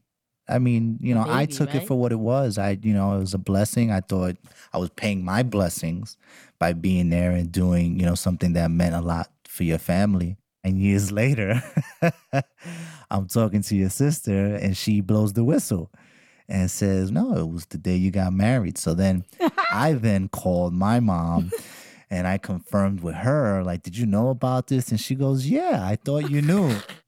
but as for getting married, I feel like I'm happy. We've lived it. Yeah, exactly. We live it. And you're an incredible person because even though we've been together for 15 years, I always learn something new. And you're my complete package, everything that I'm not. I love you, babe. Love you too. Thank you. Shia Chum and Eddie Rivera remembering their impromptu family wedding. Their StoryCorps conversation is archived at the Library of Congress. Major support for StoryCorps comes from Subaru, introducing the 2023 Solterra, an all-electric zero-emissions SUV with the standard capability of symmetrical all-wheel drive. Learn more at subaru.com/solterra. And from Dignity Memorial, dedicated to celebrating each life with compassion and attention to detail. They help to plan life celebrations now so families don't have to later. Learn more at dignitymemorial.com. This is NPR News. This is 90.9 WBUR. I'm Rupa Shenoy. Coming up on Morning Edition, train cars and shipping containers are being turned into homes for people displaced by earthquakes in Turkey and Syria. Families may have to live in them for more than a year. It's 8:30. We're funded by you, our listeners, and by Metro West Subaru, where same day and next day service appointments are available. Service until 9 on Route 9 in Natick. Live from NPR News in Washington, I'm Dave Mattingly. President Biden welcomes German Chancellor Olaf Scholz to the White House today, where the war in Ukraine is expected to dominate discussions. The president is expected to announce another U.S. military aid package to Kiev, costing about $400 million. Ukraine's military has said it needs more ammunition to combat Russian forces. This latest package of assistance is expected to address that need. Also of concern is China potentially offering support to Russia's military. This morning at the White House, President Biden will award the Medal of Honor to 83 year old Vietnam War veteran Paris Davis. The retired U.S. Army colonel is being recognized with the nation's highest award for bravery for preventing the capture of three American soldiers during 18 hours of fighting over two days in June of 1965. During hand to hand combat with the North Vietnamese, Davis was wounded multiple times. He was recommended for the honor nearly 60 years ago. Officials say the paperwork was lost twice before being resubmitted. Davis was asked about the medal. While you're fighting, you, you're not thinking about this moment. You're just trying to get through that moment. And so uh, I didn't spend a lot of time wondering about the good, the bad, and the ugly. This is NPR News from Washington. From WBUR in Boston, I'm Rupa Shenoy.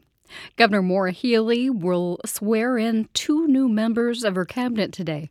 That includes the state's first cabinet level Veteran Services Secretary. John Santiago will take that role. Healey will also swear in Kate Walsh. She'll be the new Health and Human Services Secretary.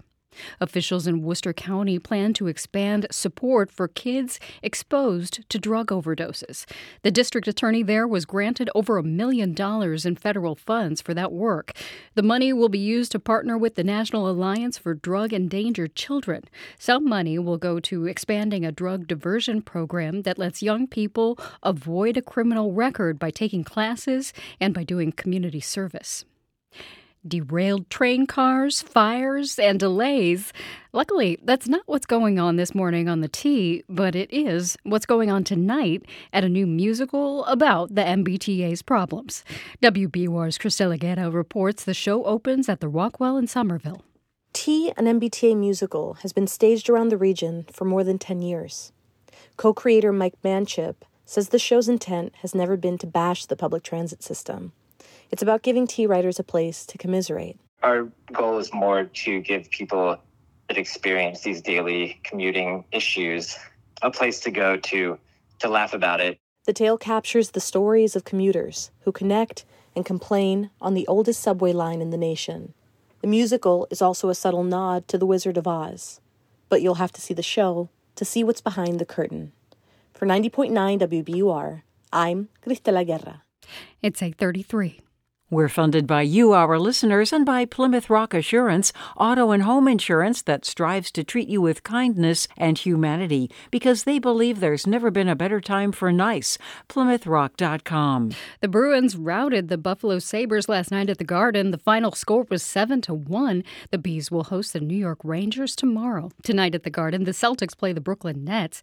And at spring training in Florida yesterday, the Red Sox beat the Phillies 15 to 3. The Sox will play the Twins this afternoon. It'll gradually grow overcast today. The high will be right around 40. WBUR meteorologist Danielle Noyes says the storm moves in tonight. Clouds thicken this evening. Snow moves in around or just before midnight. We'll see a mix with some sleet overnight, even a change to rain along the coast at times before flipping back to snow tomorrow late morning. It'll be much lighter at that point. The back edge comes through 3 to 5 p.m. Snow totals 2 to 4 inches for Boston, less for the South Shore and Cape, coating to an inch or two there, and more 4 to 6 inches north and west of the city with some higher totals in the Worcester Hills, Route 2 quarter into southwest New Hampshire. The wind gets gusty too, 40 to 50 miles per hour tomorrow along the coast with some isolated damage. Sunday, partly sunny with a high around 40. It's 36 degrees in Boston at 834. Support for NPR comes from this station and from the Walton Family Foundation, working to solve social and environmental problems to improve lives today and benefit future generations. More information at waltonfamilyfoundation.org. And from Jarl and Pamela Mohn, focusing on civil liberties, foster youth, public radio, and the arts.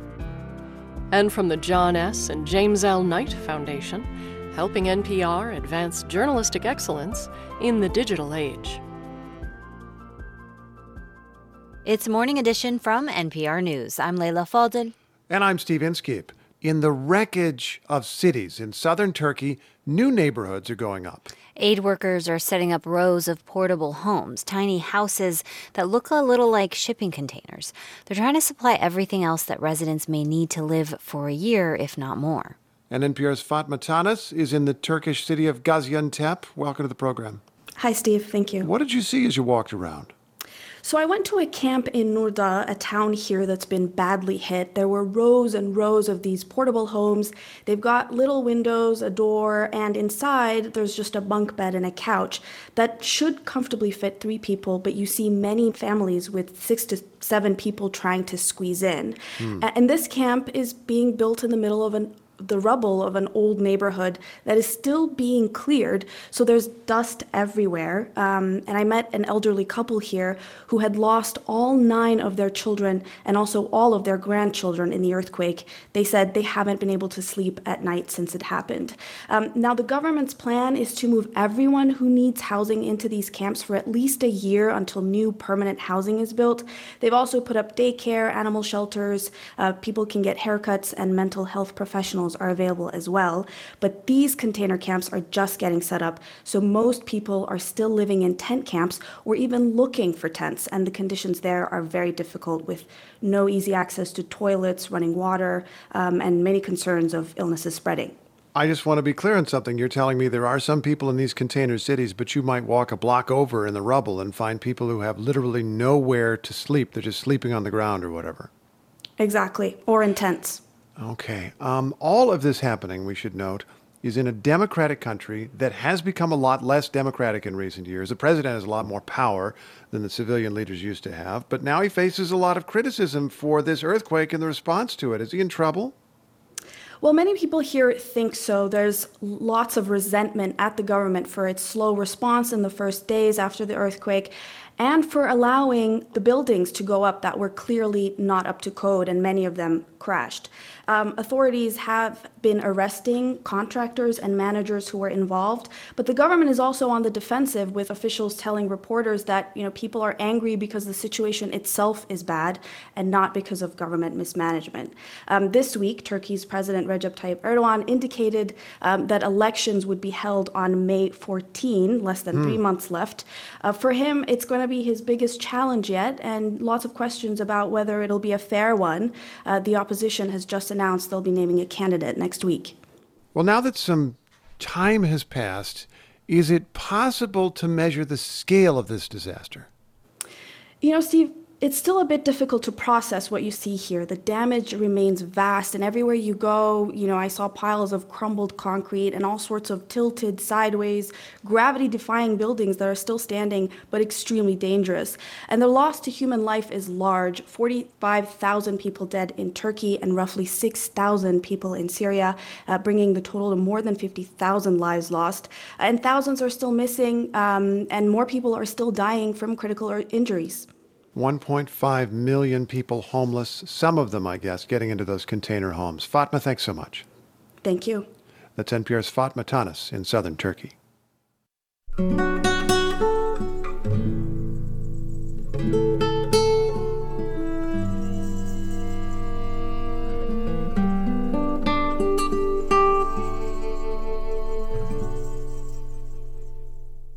One of Argentina's defining historic events is now a gripping courtroom drama that's up for an Oscar this year. The film looks back on how a civilian court in the 1980s put the country's former military dictators on trial, something that the world had never seen before. NPR's Carrie Kahn reports. As the trailer for Argentina 1985 points out, no other country in the world had ever tried its own former genocidal leaders. Esta es nuestra oportunidad. And what's also remarkable, says Argentine director Santiago Mitre, the trial took place less than two years after the toppling of the military dictatorship. It was a very brave decision and a risky one, but also very important for building a better democracy at that time. Not to mention, Mitre tells me from Los Angeles, the courtroom drama with its underdogs fight the power plot was ripe for a movie script, especially, he adds, now as democracies worldwide are under threat. So to bring a story about justice that really happened and that accountability was something important to bring to these days. Mitre was a young kid in 1985, but veteran Argentine actor Ricardo Darín was in his 30s. He plays the reluctant hero prosecutor in the film and remembers the trial well. But he tells me from his home in Buenos Aires he was hesitant to take the part. He doesn't like portraying real people. En este caso sentí que el objetivo que se perseguía era mucho más importante que But in this case, he says he felt that the eh, objective outweighed all. es mostrar hasta qué punto What we did was show that there is a point when regular citizens can band together with a common objective and come out ahead. And he says the lead prosecutor, Julio Cesar Strassera, was such a great, complex character, quirky, a prankster, yet in the end heroic, like the rest of the young prosecutors that joined his team. había que tener mucho coraje. They all had so much courage, such bravery, he says. Every day they were threatened and intimidated. Some critics have complained the film glossed over such details or gave short shrift to the horrors related in the courtroom. reflejaban lo que realmente se dijo en el juicio. Oh no, it reflected what it was like, says Emilio Fisman. Now 79, the lifelong human rights advocate was at the real trial. His younger sister was one of the tens of thousands disappeared during the dictatorship. Fisman also played an extra in the movie trial, which was shot in the same courtroom where it took place nearly four decades ago. Mucha gente me preguntaba, ¿esto es real? ¿Esto pasó? Many people ask me, is this real? Did this really happen like this? And it was, he says, verbatim, especially the closing argument taken straight from archival videos. Quiero utilizar una frase que no me pertenece, porque pertenece ya a todo el pueblo argentino. Actor Ricardo Darín says, unlike the real life Strassera, he choked up as he read the powerful ending, which he repeated for me in our interview and is heard here in the English version of the film. Voy a usar una frase que no me pertenece. I want to use a phrase that does not belong to me because it belongs to all the people of Argentina. Nunca más. Never again. Darin says, regardless of what happens at the Oscars, he's proud of the film and Argentina's uninterrupted democracy of the last 40 years. Carrie Kahn, NPR News.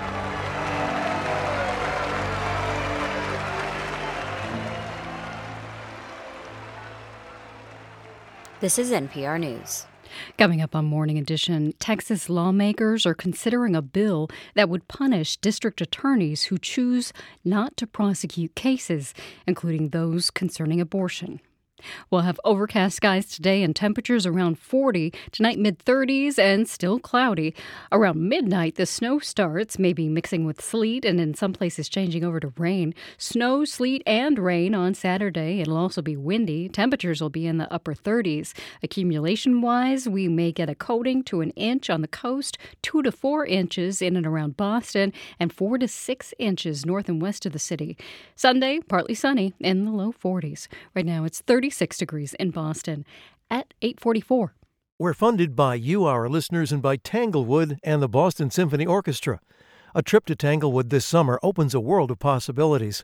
Tickets on sale at bso.org slash tanglewood.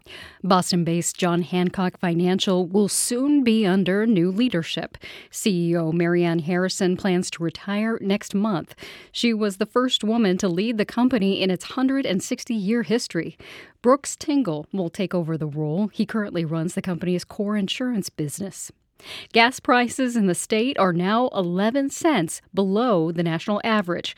AAA reports the average price for a gallon of regular grade here is now $3.28. That's down 15 cents from a month ago.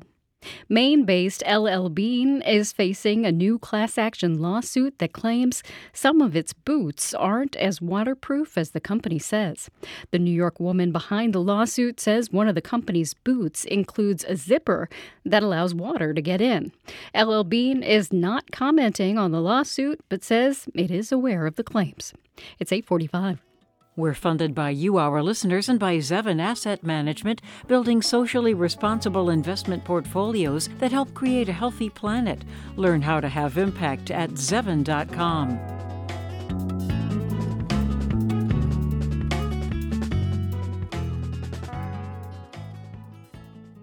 It's Morning Edition from NPR News. I'm Steve Inskeep. And I'm Leila Fadel. Some Texas lawmakers are trying to make district attorneys prosecute anti abortion law violations as crimes. Bret Jaspers with KERA reports. Officials at all levels of government have long acknowledged prosecutors are constantly making judgment calls. Discretion is part of the job, as it is for police officers, judges, and other law enforcement. Then the U.S. Supreme Court eliminated federal abortion rights. Dozens of elected county prosecutors swiftly declared they'd use their discretion to not pursue abortion crimes. I will never prosecute a doctor, a nurse, or a woman for exercising their right to choose. That's Ryan Mears from Indianapolis. Here's Sherry Boston from DeKalb County, Georgia. I am stating unequivocally that I'm going to use that same discretion not to prosecute these types of criminal offenses. And in Texas, Jose Garza in Austin. I don't want women who live in our community suffering or dying at home because they're too scared to go to the doctor but the stance of prosecutors in large Texas cities soon raised the ire of conservative state lawmakers. State Representative David Cook is a Republican from the Fort Worth area. As a district attorney, you have a job which entails looking at all the cases that are brought in and judging each case on a case by case basis. And so if you're making blanket statements and giving blanket immunity, then you're not doing your job. Now, Cook has proposed a bill to ban district attorneys from having a policy, written or not, that limits the enforcement of any particular offense. The bill would set financial penalties and create a process for removing the prosecutor from office. It's one of many bills aimed at curbing local DAs. Several big city prosecutors in Texas are reluctant to talk about the legislation and declined interviews, but DA Mark Gonzalez of Nueces County in South Texas is talking. He said the announcement to not pursue abortion cases may have been too hasty. The statement may have been the straw that broke the camel's back. It'd be smarter for us to move in silence. And I think that may have been something we didn't accomplish. Gonzalez is facing an unrelated effort to remove him from office and has said he won't run for re-election. He sees the proposed legislation as part of a backlash against a more progressive approach to the criminal justice system. No one was thinking of these things 10 years ago before a few guys got elected who maybe thought there were some issues that were wrong with the criminal justice system. There are.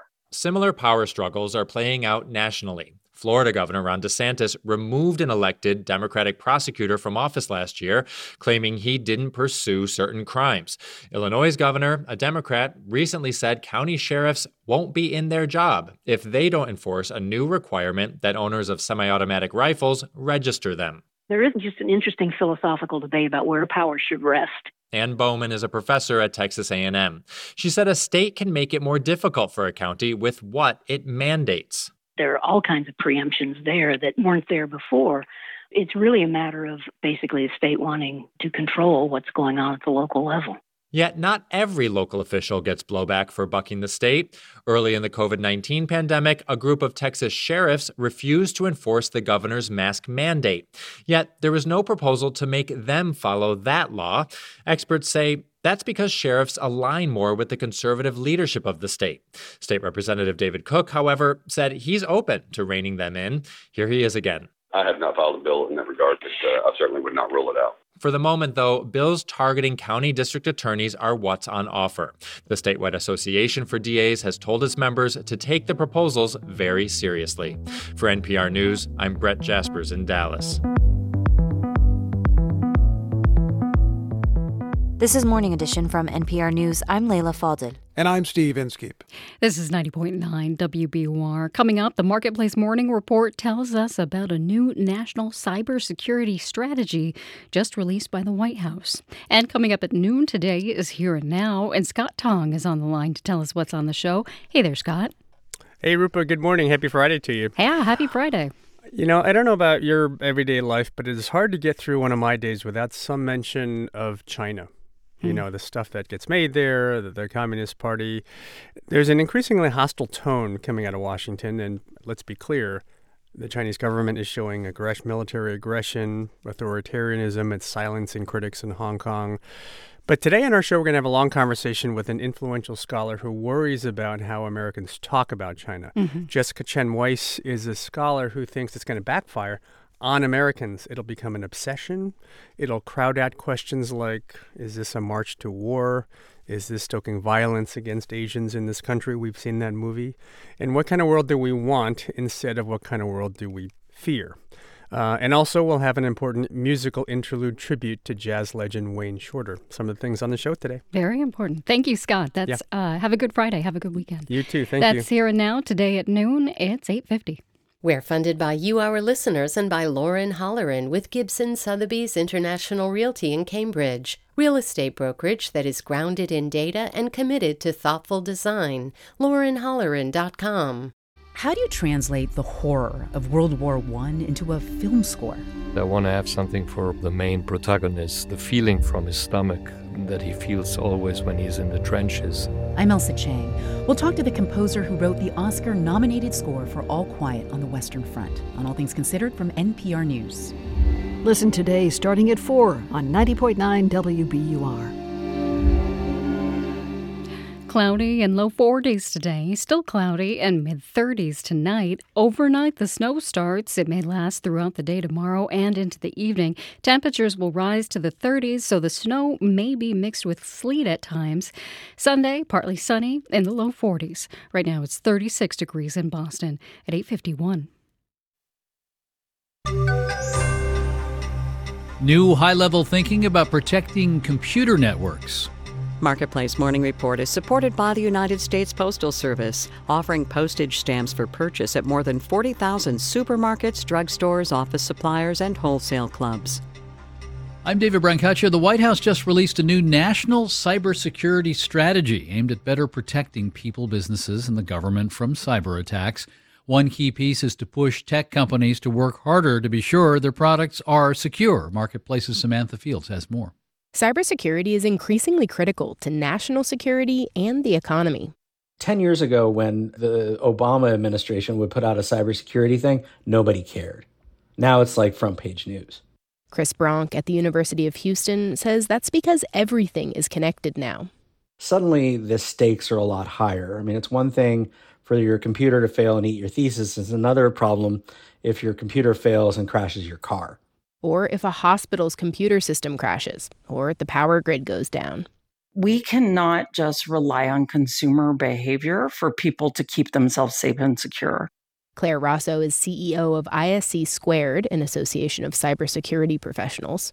We have to also be able to rely on the developers of technology to prioritize security. Until now, the government has largely been relying on companies to do that voluntarily. And certain companies are extremely responsible, others are not. Susan Landau at Tufts University says it makes sense then that the administration wants to require companies to take more responsibility. The problem is that this doesn't have concrete steps to do it. It has to be followed up by legislation. Which she says may be tough to get through Congress. I'm Samantha Fields for Marketplace. Dow, S&P, and Nasdaq futures are up between three and four tenths of a percent here. The 10 year interest rate has fallen back below 4% now. The U.S. is reportedly launching a new campaign to crack down on those helping Russia evade economic sanctions for its war in Ukraine. This, according to the Financial Times today. The focus is on a kind of laundering of trade where Russia reroutes imports through countries like the United Arab Emirates and Turkey. U.S. Treasury Secretary Janet Yellen recently returned from Ukraine on the one year anniversary of the invasion. My colleague Kai Ryssdal spoke with Yellen about her trip and her view on how well sanctions are working. The um, numbers like GDP growth mm-hmm. in Russia have been more positive than we and the IMF had forecast. And, and probably hoped, right? Well, let me say what we hope is that we can deny Russia access to the revenues that they need to fight this war and to the goods that they need to supply their military. So that's our focus. That interview with Secretary Yellen is now streamable from marketplace.org. Marketplace Morning Report is supported by JLL, a leasing, management, investment, and technology company dedicated to creating a brighter future for the world of commercial real estate. JLL.com. See a brighter way. We've been reporting on a bill Congress passed this week to prevent retirement fund managers from considering environmental, social, and governance factors, or ESG, when making investment decisions. President Biden is expected to veto this. There's growing interest in ESG, where investors can apply their personal values when selecting and engaging with the companies they own. Are they okay with oil companies, firearms companies, companies with all white male boards? The issue is also getting a lot of attention in state legislatures across the country. Marketplace's Nancy Marshall Genzer has that. Let's start with the ABCs of ESG. What exactly is it? ESG investing incorporates environmental, social, and governance risk into investment decision making. Megan Mullin is a public policy professor at UCLA. She says the idea is to reduce the financial risk from a changing environment, social disruption, and social inequality. The governance part is how a company is run, things like CEO pay, how diverse the board of directors is. Board structure, the relationship, right? The voice of shareholders in company decision making, ESG eventually became an accepted approach to investing on Wall Street, a financial philosophy far removed from the culture wars. But opponents called it woke investing. Texas passed legislation prohibiting local governments from using 10 big banks that have ESG policies. Jason Isaac is a former state legislator, now with the conservative Texas Public Policy Foundation. He says ESG discourages investments in the oil and gas industry, the state's lifeblood. He refers to these banks as the enemy and says the state shouldn't be giving them any money. It's not a really good idea to weaponize your enemies to work against you. Or, put another way, if you're going to boycott Texas, then Texas is going to boycott you. Isaac acknowledges that the financial institutions Texas banned, including BlackRock, aren't exactly boycotting fossil fuels. But this is a war for activists like Isaac. He's working with the Heritage Foundation and other national groups that distribute model ESG ban legislation to state lawmakers. According to the law firm Ropes and Gray, more than 20 states are now considering restricting ESG in investment decisions but others are backing away. North Dakota's Republican state treasurer, Thomas Beadle, warned the state legislature that restrictions could scare away investors. We don't want to just cut ourselves off from the investment markets elsewhere in the world. Beadle tells lawmakers it's okay if a bank has an ESG fund for its other clients. North Dakota just won't invest in it. He doesn't want his hands tied by the legislature.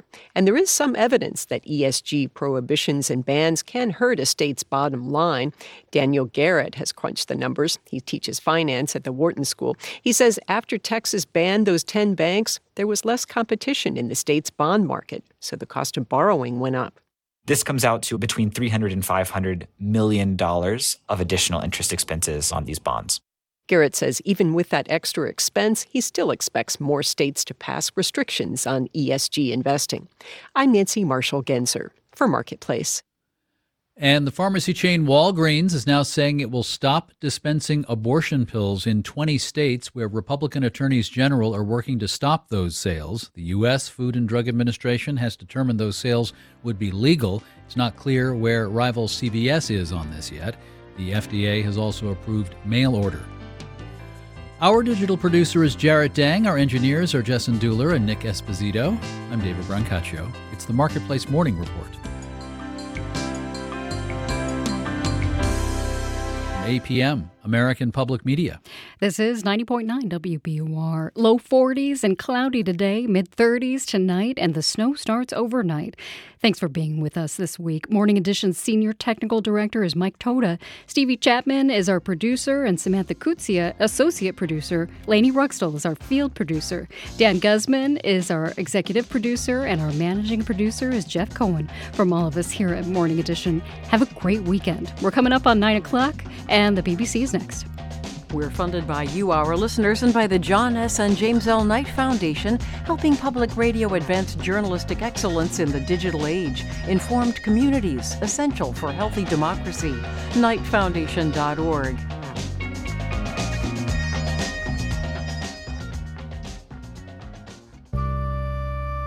I'm Tiziana Dearing.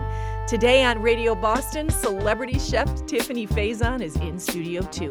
We'll talk about the powerful women in her life in the culinary world and beyond. And then she sticks with us for our latest Brewed in Mass with female owned breweries in the state.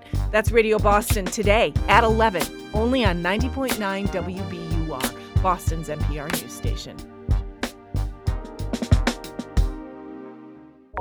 I'm Morning Edition executive producer Dan Guzman. This is 90.9 WBUR FM Boston, 92.7 WBUA Tisbury, and 89.1 WBUH Brewster. Listen anytime with our app or at WBUR.org. WBUR, Boston's NPR news station.